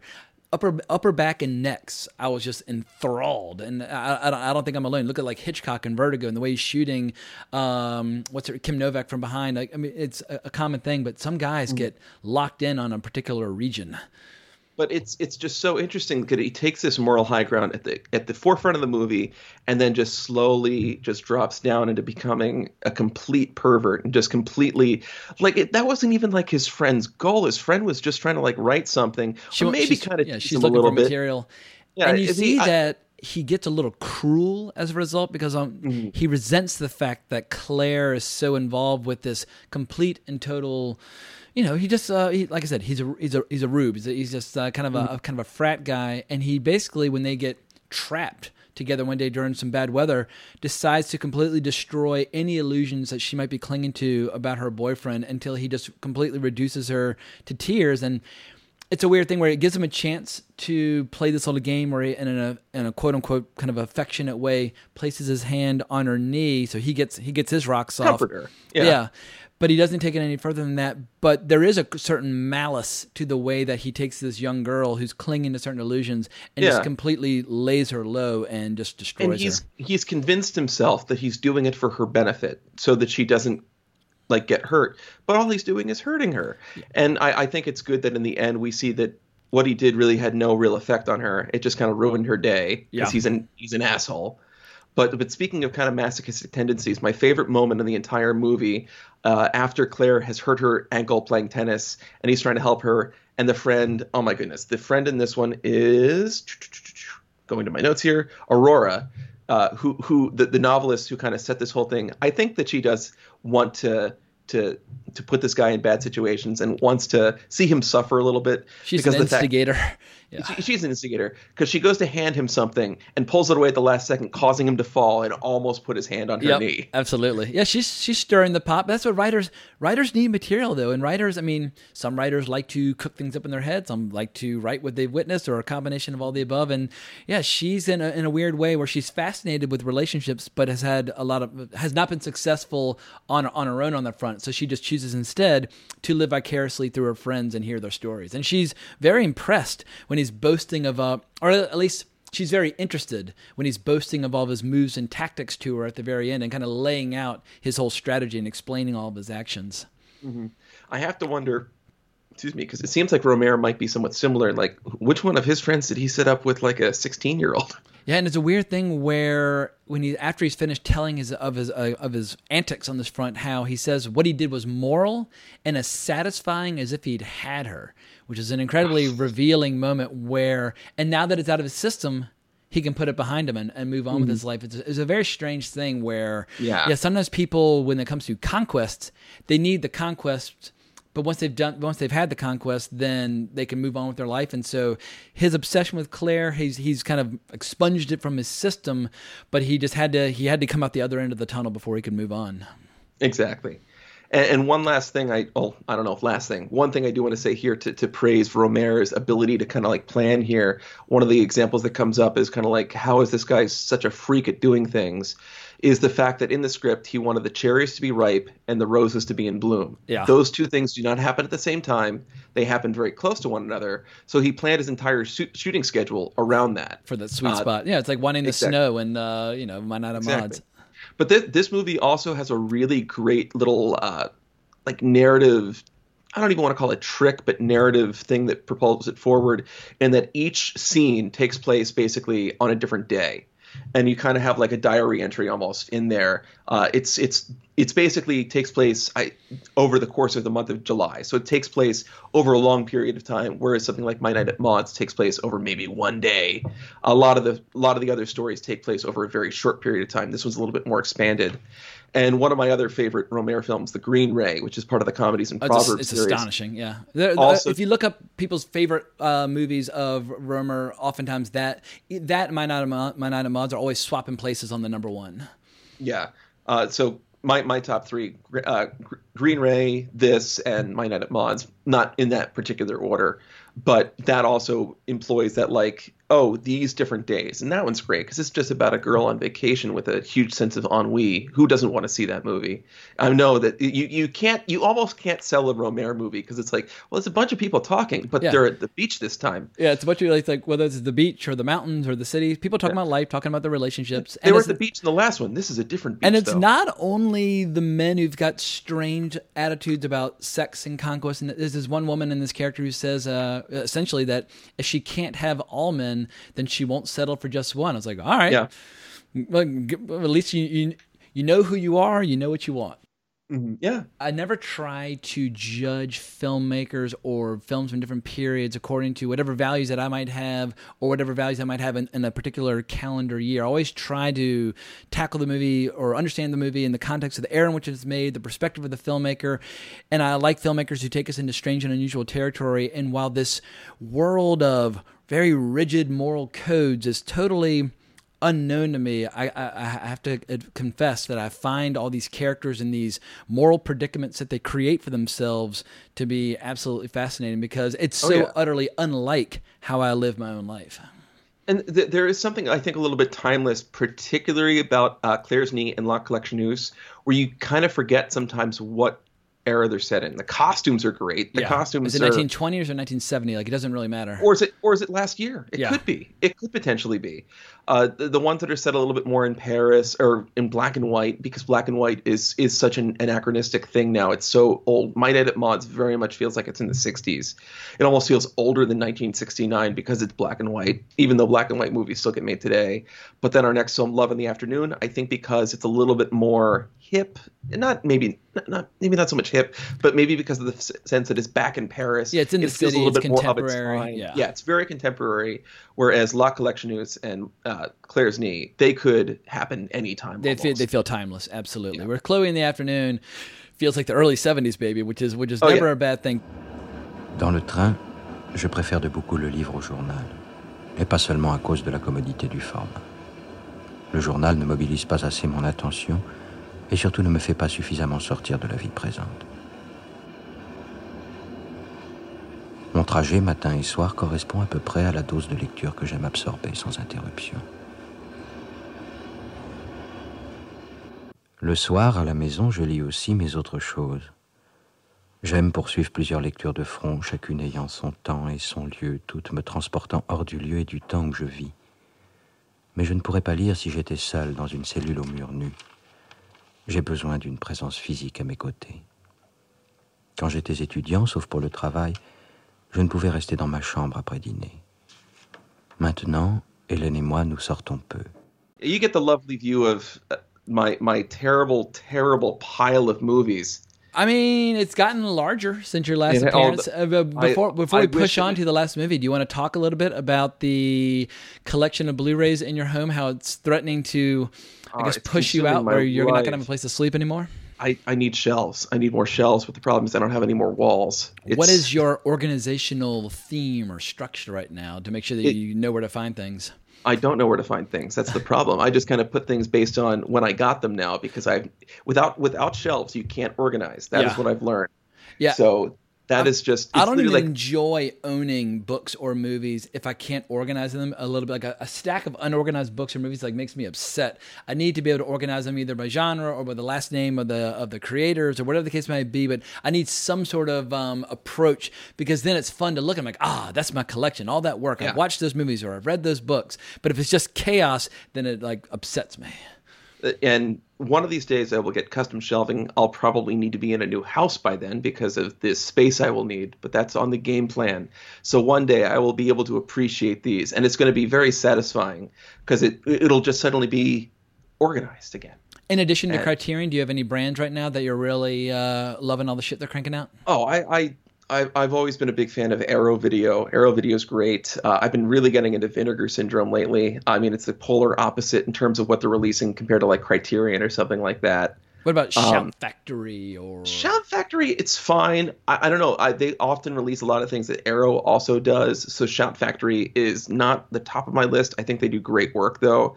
I, I think I just somehow got my hooks in Arrow before I really got involved with uh, with Shout. So if I if like the the Candyman, I I love Candyman. That's available in both Shout Factory and Arrow. I went for the Arrow video one Gotcha. instead, even though I had to import it.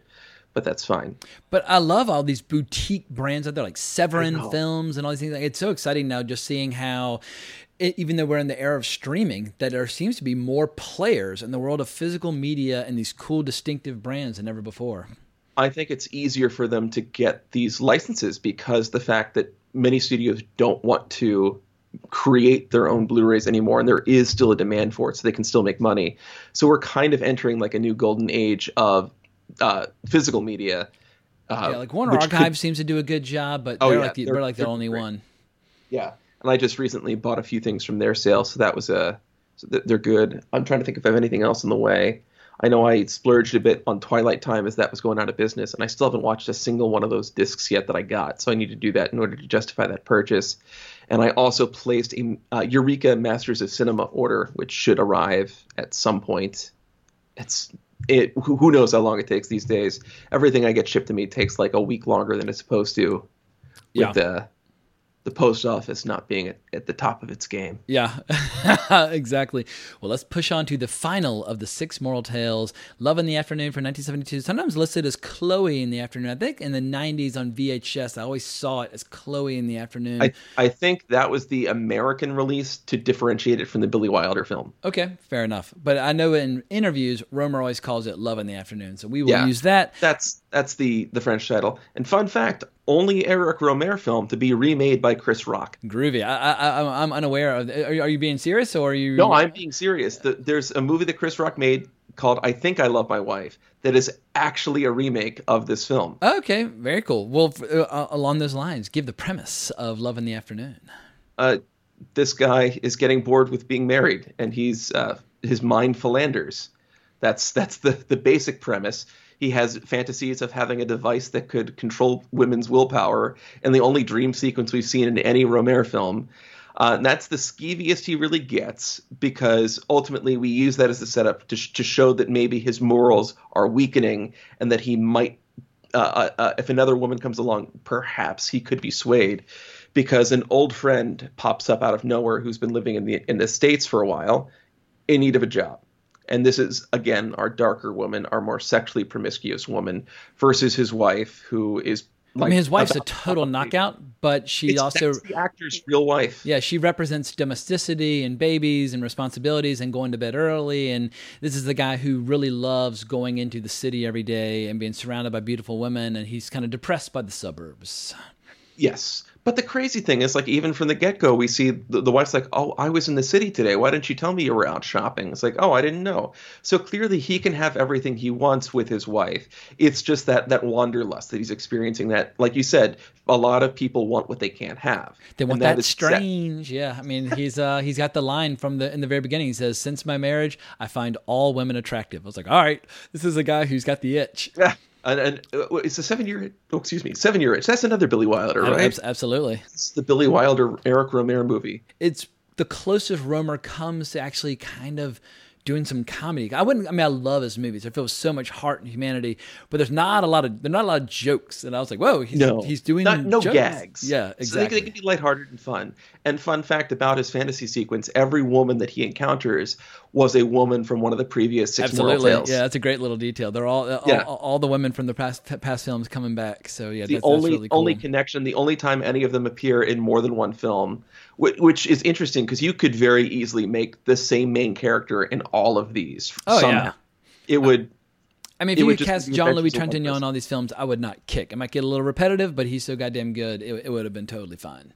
Exactly. Instead, it's all it's six men cut from the same cloth. Yeah, but I, I guess I felt a little sympathy for him at times for having the wandering eye because, like, from within the first five minutes, when you see him when he shows up at his office, he's got an office that's full of all these like sex machines. It's all these like stunningly beautiful redheads, which, as we learn later on, is by design because they're trying to create a certain atmosphere or a certain image when they're dealing with their clients and that sort of thing. So they only hire women uh, if they can, if they have the chops to work there, but in addition to their physical beauty. And so, yeah, he's he's, he's in a city that's crawling with astonishingly beautiful girls, and it's but it's funny how most movies would show the guy succumbing to his lust and his desires and most of the latter half of this movie is all about how ultimately he's going to chicken out and just go make make a mad dash hmm But you can see that he's very easily pliable. Like at the beginning, excuse me, he buys a shirt he doesn't like just because the the uh, the the shop girl says, Absolutely. "Oh, I like it."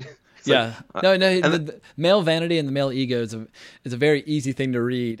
and if a kid, and if a good girl, if a good looking girl tells you something looks good on you, even if you hate it, you're you're gonna buy it. it, it almost becomes like his cheating shirt because he wears it often when he's hanging out with Chloe, his friend that pops up later. Who, who again? She's more of a free spirit. She's less inclined to to follow certain like deadlines and like she'll, just kind of run off occasionally. Yeah, she'll find random jobs as like a as a bartender just to survive, or she'll start living with some random dude just so she has a place to stay. She definitely lives in the moment. Whereas with the main character, he has this line at one point where he says, "Quiet happiness stretching out in front of him depresses him." Like most, a lot of people have this goal where between their job and their mate or their family, whatever, that's the goal. They want that quiet happiness stretching out in front of them. But for him, it's so certain and it's so set that it's starting to really like make him mm-hmm. demoralized. And I think it's interesting because I, I could see this character before he had that wanting it, and now Yeah. that he's had it, he's just like, oh, maybe I liked it better before. Yeah, grass is always greener. Yeah. Exactly. So we, we- we obviously see the interplay there, and and what becomes like if if you want to get to the title Chloe in the afternoon, it's because of the fact that these two begin to because he he says he hates afternoons. He hates the French tradition of taking long lunches. He'll often just go out and shop to kind of just avoid dealing with any afternoonness going on and he tip, starts spending his afternoons with this chloe character which, which in a way is kind of like an emotional betrayal of his wife He's cheating on her, on his wife emotionally in terms of his Yeah. time. I mean, it's a very, nobody wants to know that their spouse is like cultivating this very intense friendship Exactly. in the afternoon that would be Exactly. deemed as a threat because you're devoting, I don't know, you're just carving out a huge chunk of your life, even if you're not having sex, to that other person. Especially since he's lying about it and they, they start to like plan like when they're going to have their rendezvous. Oh i'm going to be working late. But then she doesn't show up and he gets frustrated and all that stuff. So he's he's already like mentally prepared to do this yet he's not quite prepared to to pull the trigger so to speak and chloe is not happy with that. It's almost like going back to maud i don't like men that don't Don't know what they want. like Ab- absolutely. don't know what they want. Um and uh, and Chloe, much like the character in La Collectionneuse, will just cut and run on, on on a whim and just like find some guy and go on vacation for months and then come back like like she's never been gone. Yeah. But and, and Chloe, she very much admits, well, I've fallen. It's it, for her. It's not just like a tryst. It's that she's fallen in love. And sure, she might not have scruples if this is a man with a wife, but she might just be the more care. She's oh, she is the more carefree spirit. Where it's like I can't help how I feel. This is just how I feel. I I that she wants him, even if she knows that she can't have him permanently. She even says like I've decided to have a child. Yeah, uh, that's gonna be the dad. maybe my favorite scene of the movie. And there's so much going on where she basically is getting changed in front of him. She strips down to this kind of sheer, Oh yeah, see-through It's- black It's, one a very piece. charged scene. Yeah, and she's standing like very expectantly in front of him, and they nearly kiss. But when he starts talking about how they might ruin their friendship, she pushes him away. But he's he's the one who's tapping the brakes. He very clearly wants her, but either lacks the courage. I guess courage is maybe the, the wrong word because he will kind of wreck or ruin his life if he were to follow through. But he's unable to pull the trigger for a variety of reasons, which for her is a, a massive turnoff. But she does want him to give her a child, which is a very strange proposition to be confronted with. and, and it could just be a way of being like, well, to to, to uh, not just consummate a relationship, but also to like, well, there is always a connection. But it it does kind of seem like once she has the child, she'll probably leave him alone. She doesn't need to have a man in her life to, to raise a child. But I love how at one point she debates whether or not, like, they're having a debate about polygamy and whether or not it's barbaric. And she says it's fine if both parties do it. But what she worries is that she's done all this hard work in corrupting him and tearing down his Yeah, morals, but that, that he's he's going to end up break. cheating on his wife with somebody else, not her. But she'll have done all the work, but he'll fuck some other girl. Yeah. And, and he even says, well, maybe if we lived in a polygamous society, I'd be okay with it. But it's his societal pressures and needs. I think it's his. Again, it's going back to personal morals. Is is this something that he is personally okay with, or is it something he's not? He spends the first half of the movie saying how he is okay with it, but ultimately he clearly has reserves and issues with it. I mean, I guess there's a bunch of different scenes here. For the first time, Rohmer's giving us little hints of titillation or nudity. There's that one bit mm. where the au pair is taking a shower, the baby starts to cry, she runs in to check on the baby, the father steps in, and is like, oh, ooh la la, and like, you know, it's kind of a, a funny bit. And then, of course, at the very end, where we have like the true moment of temptation, where uh, Chloe, like, is essentially like she's dropping her towel and he's like caressing her her bare buttocks, but then he chickens out and leaves. But for a director who's been so chaste and maintains such a high Mhm. moral tone in his previous movies, I, I was caught off guard by just how many uh, nude scenes popped up in this. Yeah, and, and for someone who who again gets often described as being a very talky director, a lot of dialogue. That scene there at the end of the bathroom has very little dialogue. A lot of it is just conveyed through close-ups, through people's faces, and I think that is the the cornerstone of this movie. When he chooses, he looks over and he realizes oh, this is it. This is the moment. This is when it happens. I need to leave. Yeah, and it's and it's actually got some of the few like visual flourishes. I mean, it's been used in a million different movies where you have a shot going down a stairwell, but for a director who does almost everything in like medium shots with very little coverage and very little cutting, you actually have some interesting shots like when he's coming up that stairwell and then when he ultimately flees back out onto the street and goes goes rushing Yeah. back down that that really lengthy shot. That that shot of him going down the stairwell must have been a bitch to focus pull because Yeah. every step of the way he is in focus. Whatever rung he's on, that's in focus.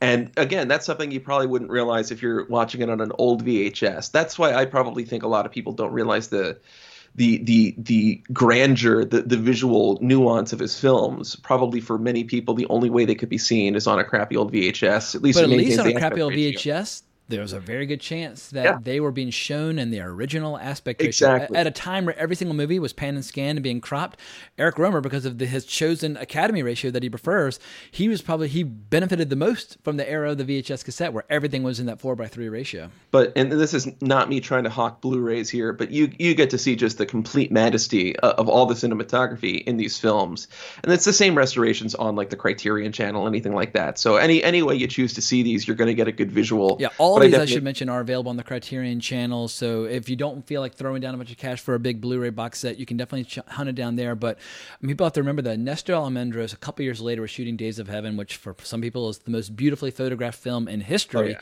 And he, you can tell, he's warming up to it. He's he's getting there in stages. So this is Nestor Almendros on the ascent to becoming one of the most iconic photographers in the history of movies. Oh yes, and I, I I do think the visual style of Love in the Afternoon it's still good. There's something that feels more artificial about it because it is more artificial. It's not just set in this beautiful countryside lit entirely by sunlight and shade. There there is a more studio element because they couldn't find like the perfect apartment, so they they built one in the studio.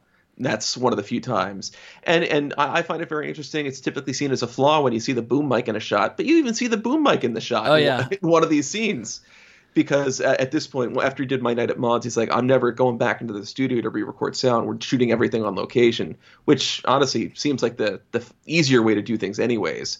But uh, that's uh, I, I don't know. I always kind of like those touches when you can kind of see the flaws. You can see the uh, a, a little peek behind see the, the hand of the artist. And also, I like how this one's a little bit more lighthearted than the others. Yeah. These great bits where anytime Chloe leaves a message or swings by, when he comes back to the office, the girls who work there will kind of smile Yeah, in a just like- mischievous way, like, yeah, Chloe called again, or Chloe came by, and they're totally, completely onto him. And there's little jokes, like you mentioned the medallion sequence where he's having these fantasies about robbing people of their free will. He meets a hooker.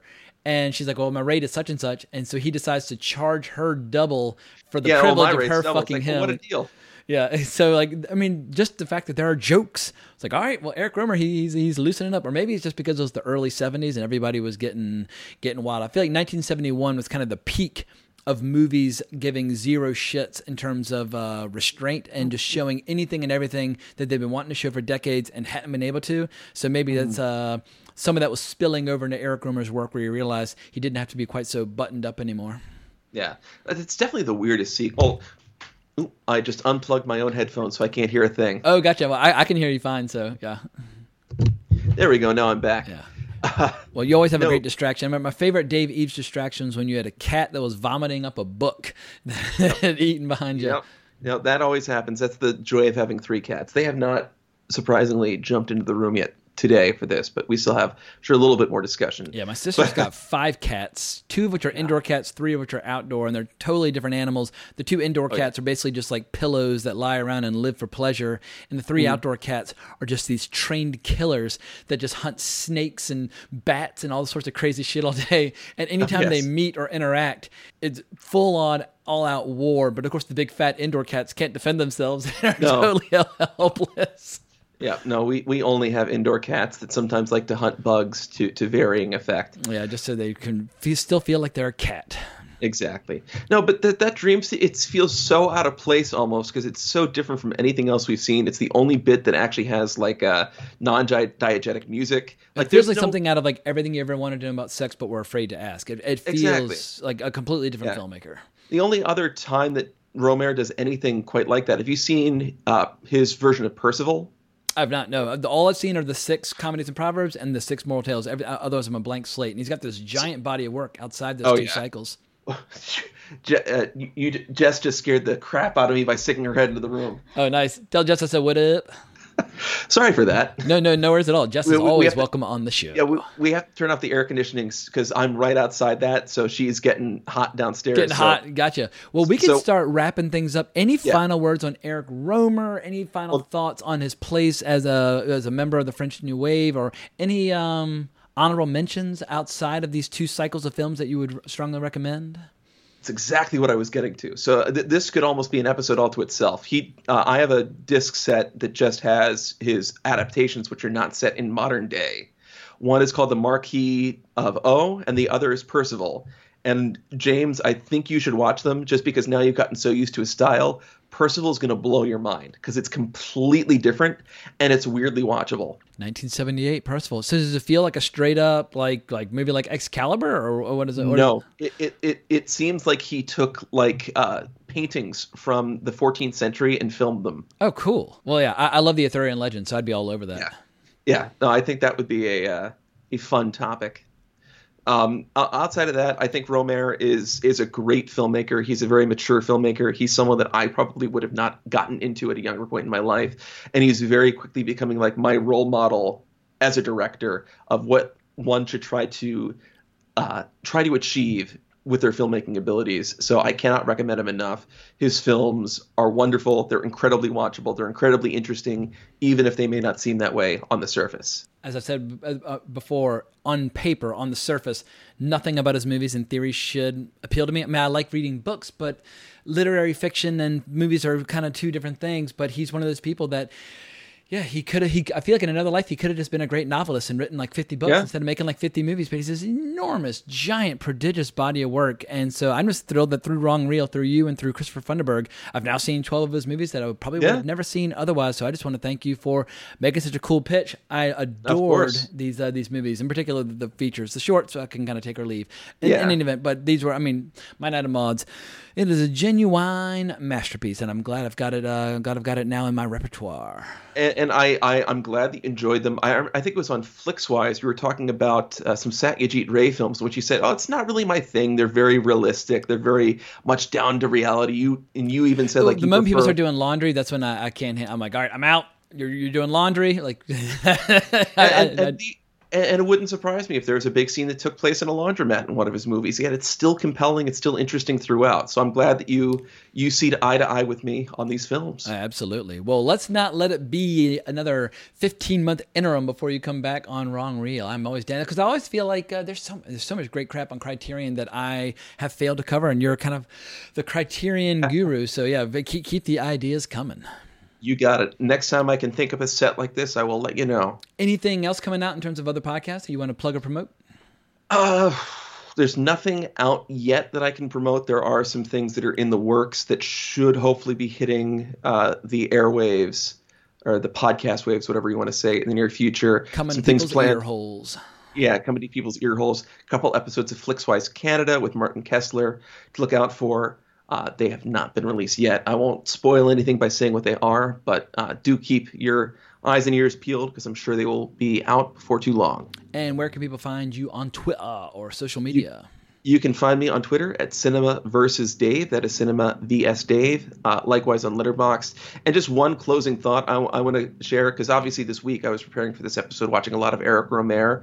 In the meantime, Jess and I have been watching Friday the Thirteenth movies. Nice. If you really want to have a weird state of mind, just keep going back and forth between a Friday the Thirteenth movie and Eric Rohmer movie. You, you'll never quite quite know which way is up anymore. Yeah, I when I was maybe in third or fourth grade when my my, my siblings and I discovered the Friday the Thirteenth franchise, and we just I, I, at that time it had only gone up through the final chapter, and then the new Mhm. beginning came out soon thereafter. But I just adored those first four or five so intensely. I think number four is still my favorite, just because Crispin Glover doing those weird fucking dances and the great like skinny dipping parties and all this crazy shit. But then uh, I guess it was like in middle school when I was watching like Jason Goes, uh, not Jason, uh, Jason Lives, and then the um, the whatever seven one was the girl who was telekinesis, and then eight was obviously Oh Jason. Takes Manhattan. But number seven was not, I've not seen those. I've not seen Magic Powers come into this yet. Oh, number seven. It's um because at the end of number six, Jason gets like you know buried at the bottom of Crystal Lake, and there's this girl who has telekinetic powers like Carrie, who accidentally resurrects him. But throughout the Ah. movie, he'll be coming at her, and she's like throwing nails at him and like setting setting him on fire and using her power. So yeah, it's basically Carrie versus Jason at number seven. So definitely give that one a go. Well, I will say, I'm going to tie this together. If Eric Rohmer were to make a slasher movie, he'd have to make Friday the 13th because it's set in like a resort Absolutely. at the water. I'd love to see that movie. Well, I can't think of a better note to end this uh, podcast on. So we hope y'all have enjoyed this episode. Definitely hunt down the six moral tales. Definitely hunt down the comedies and proverbs. You will be delighted. And also, if Tarantino likes them, you know at least some of them are going to be uh, worth a look. But yeah, he's one of the essential figures of French cinema. Whether you want to talk about the French New Wave or any other period, he's one of the giants. So if you enjoyed this episode, definitely hunt down Dave on Twitter and remember to leave a rating and review on whatever platform you might have heard the podcast. And if you want some video content, you can always hunt me down, Geeking with James Hancock on YouTube. I can't thank you enough for listening. We really appreciate it, but more importantly, as always, onwards and upwards. It Ain't like it used to be, but uh, it'll do. You know how to whistle, don't you, Steve? You just put your lips together and blow.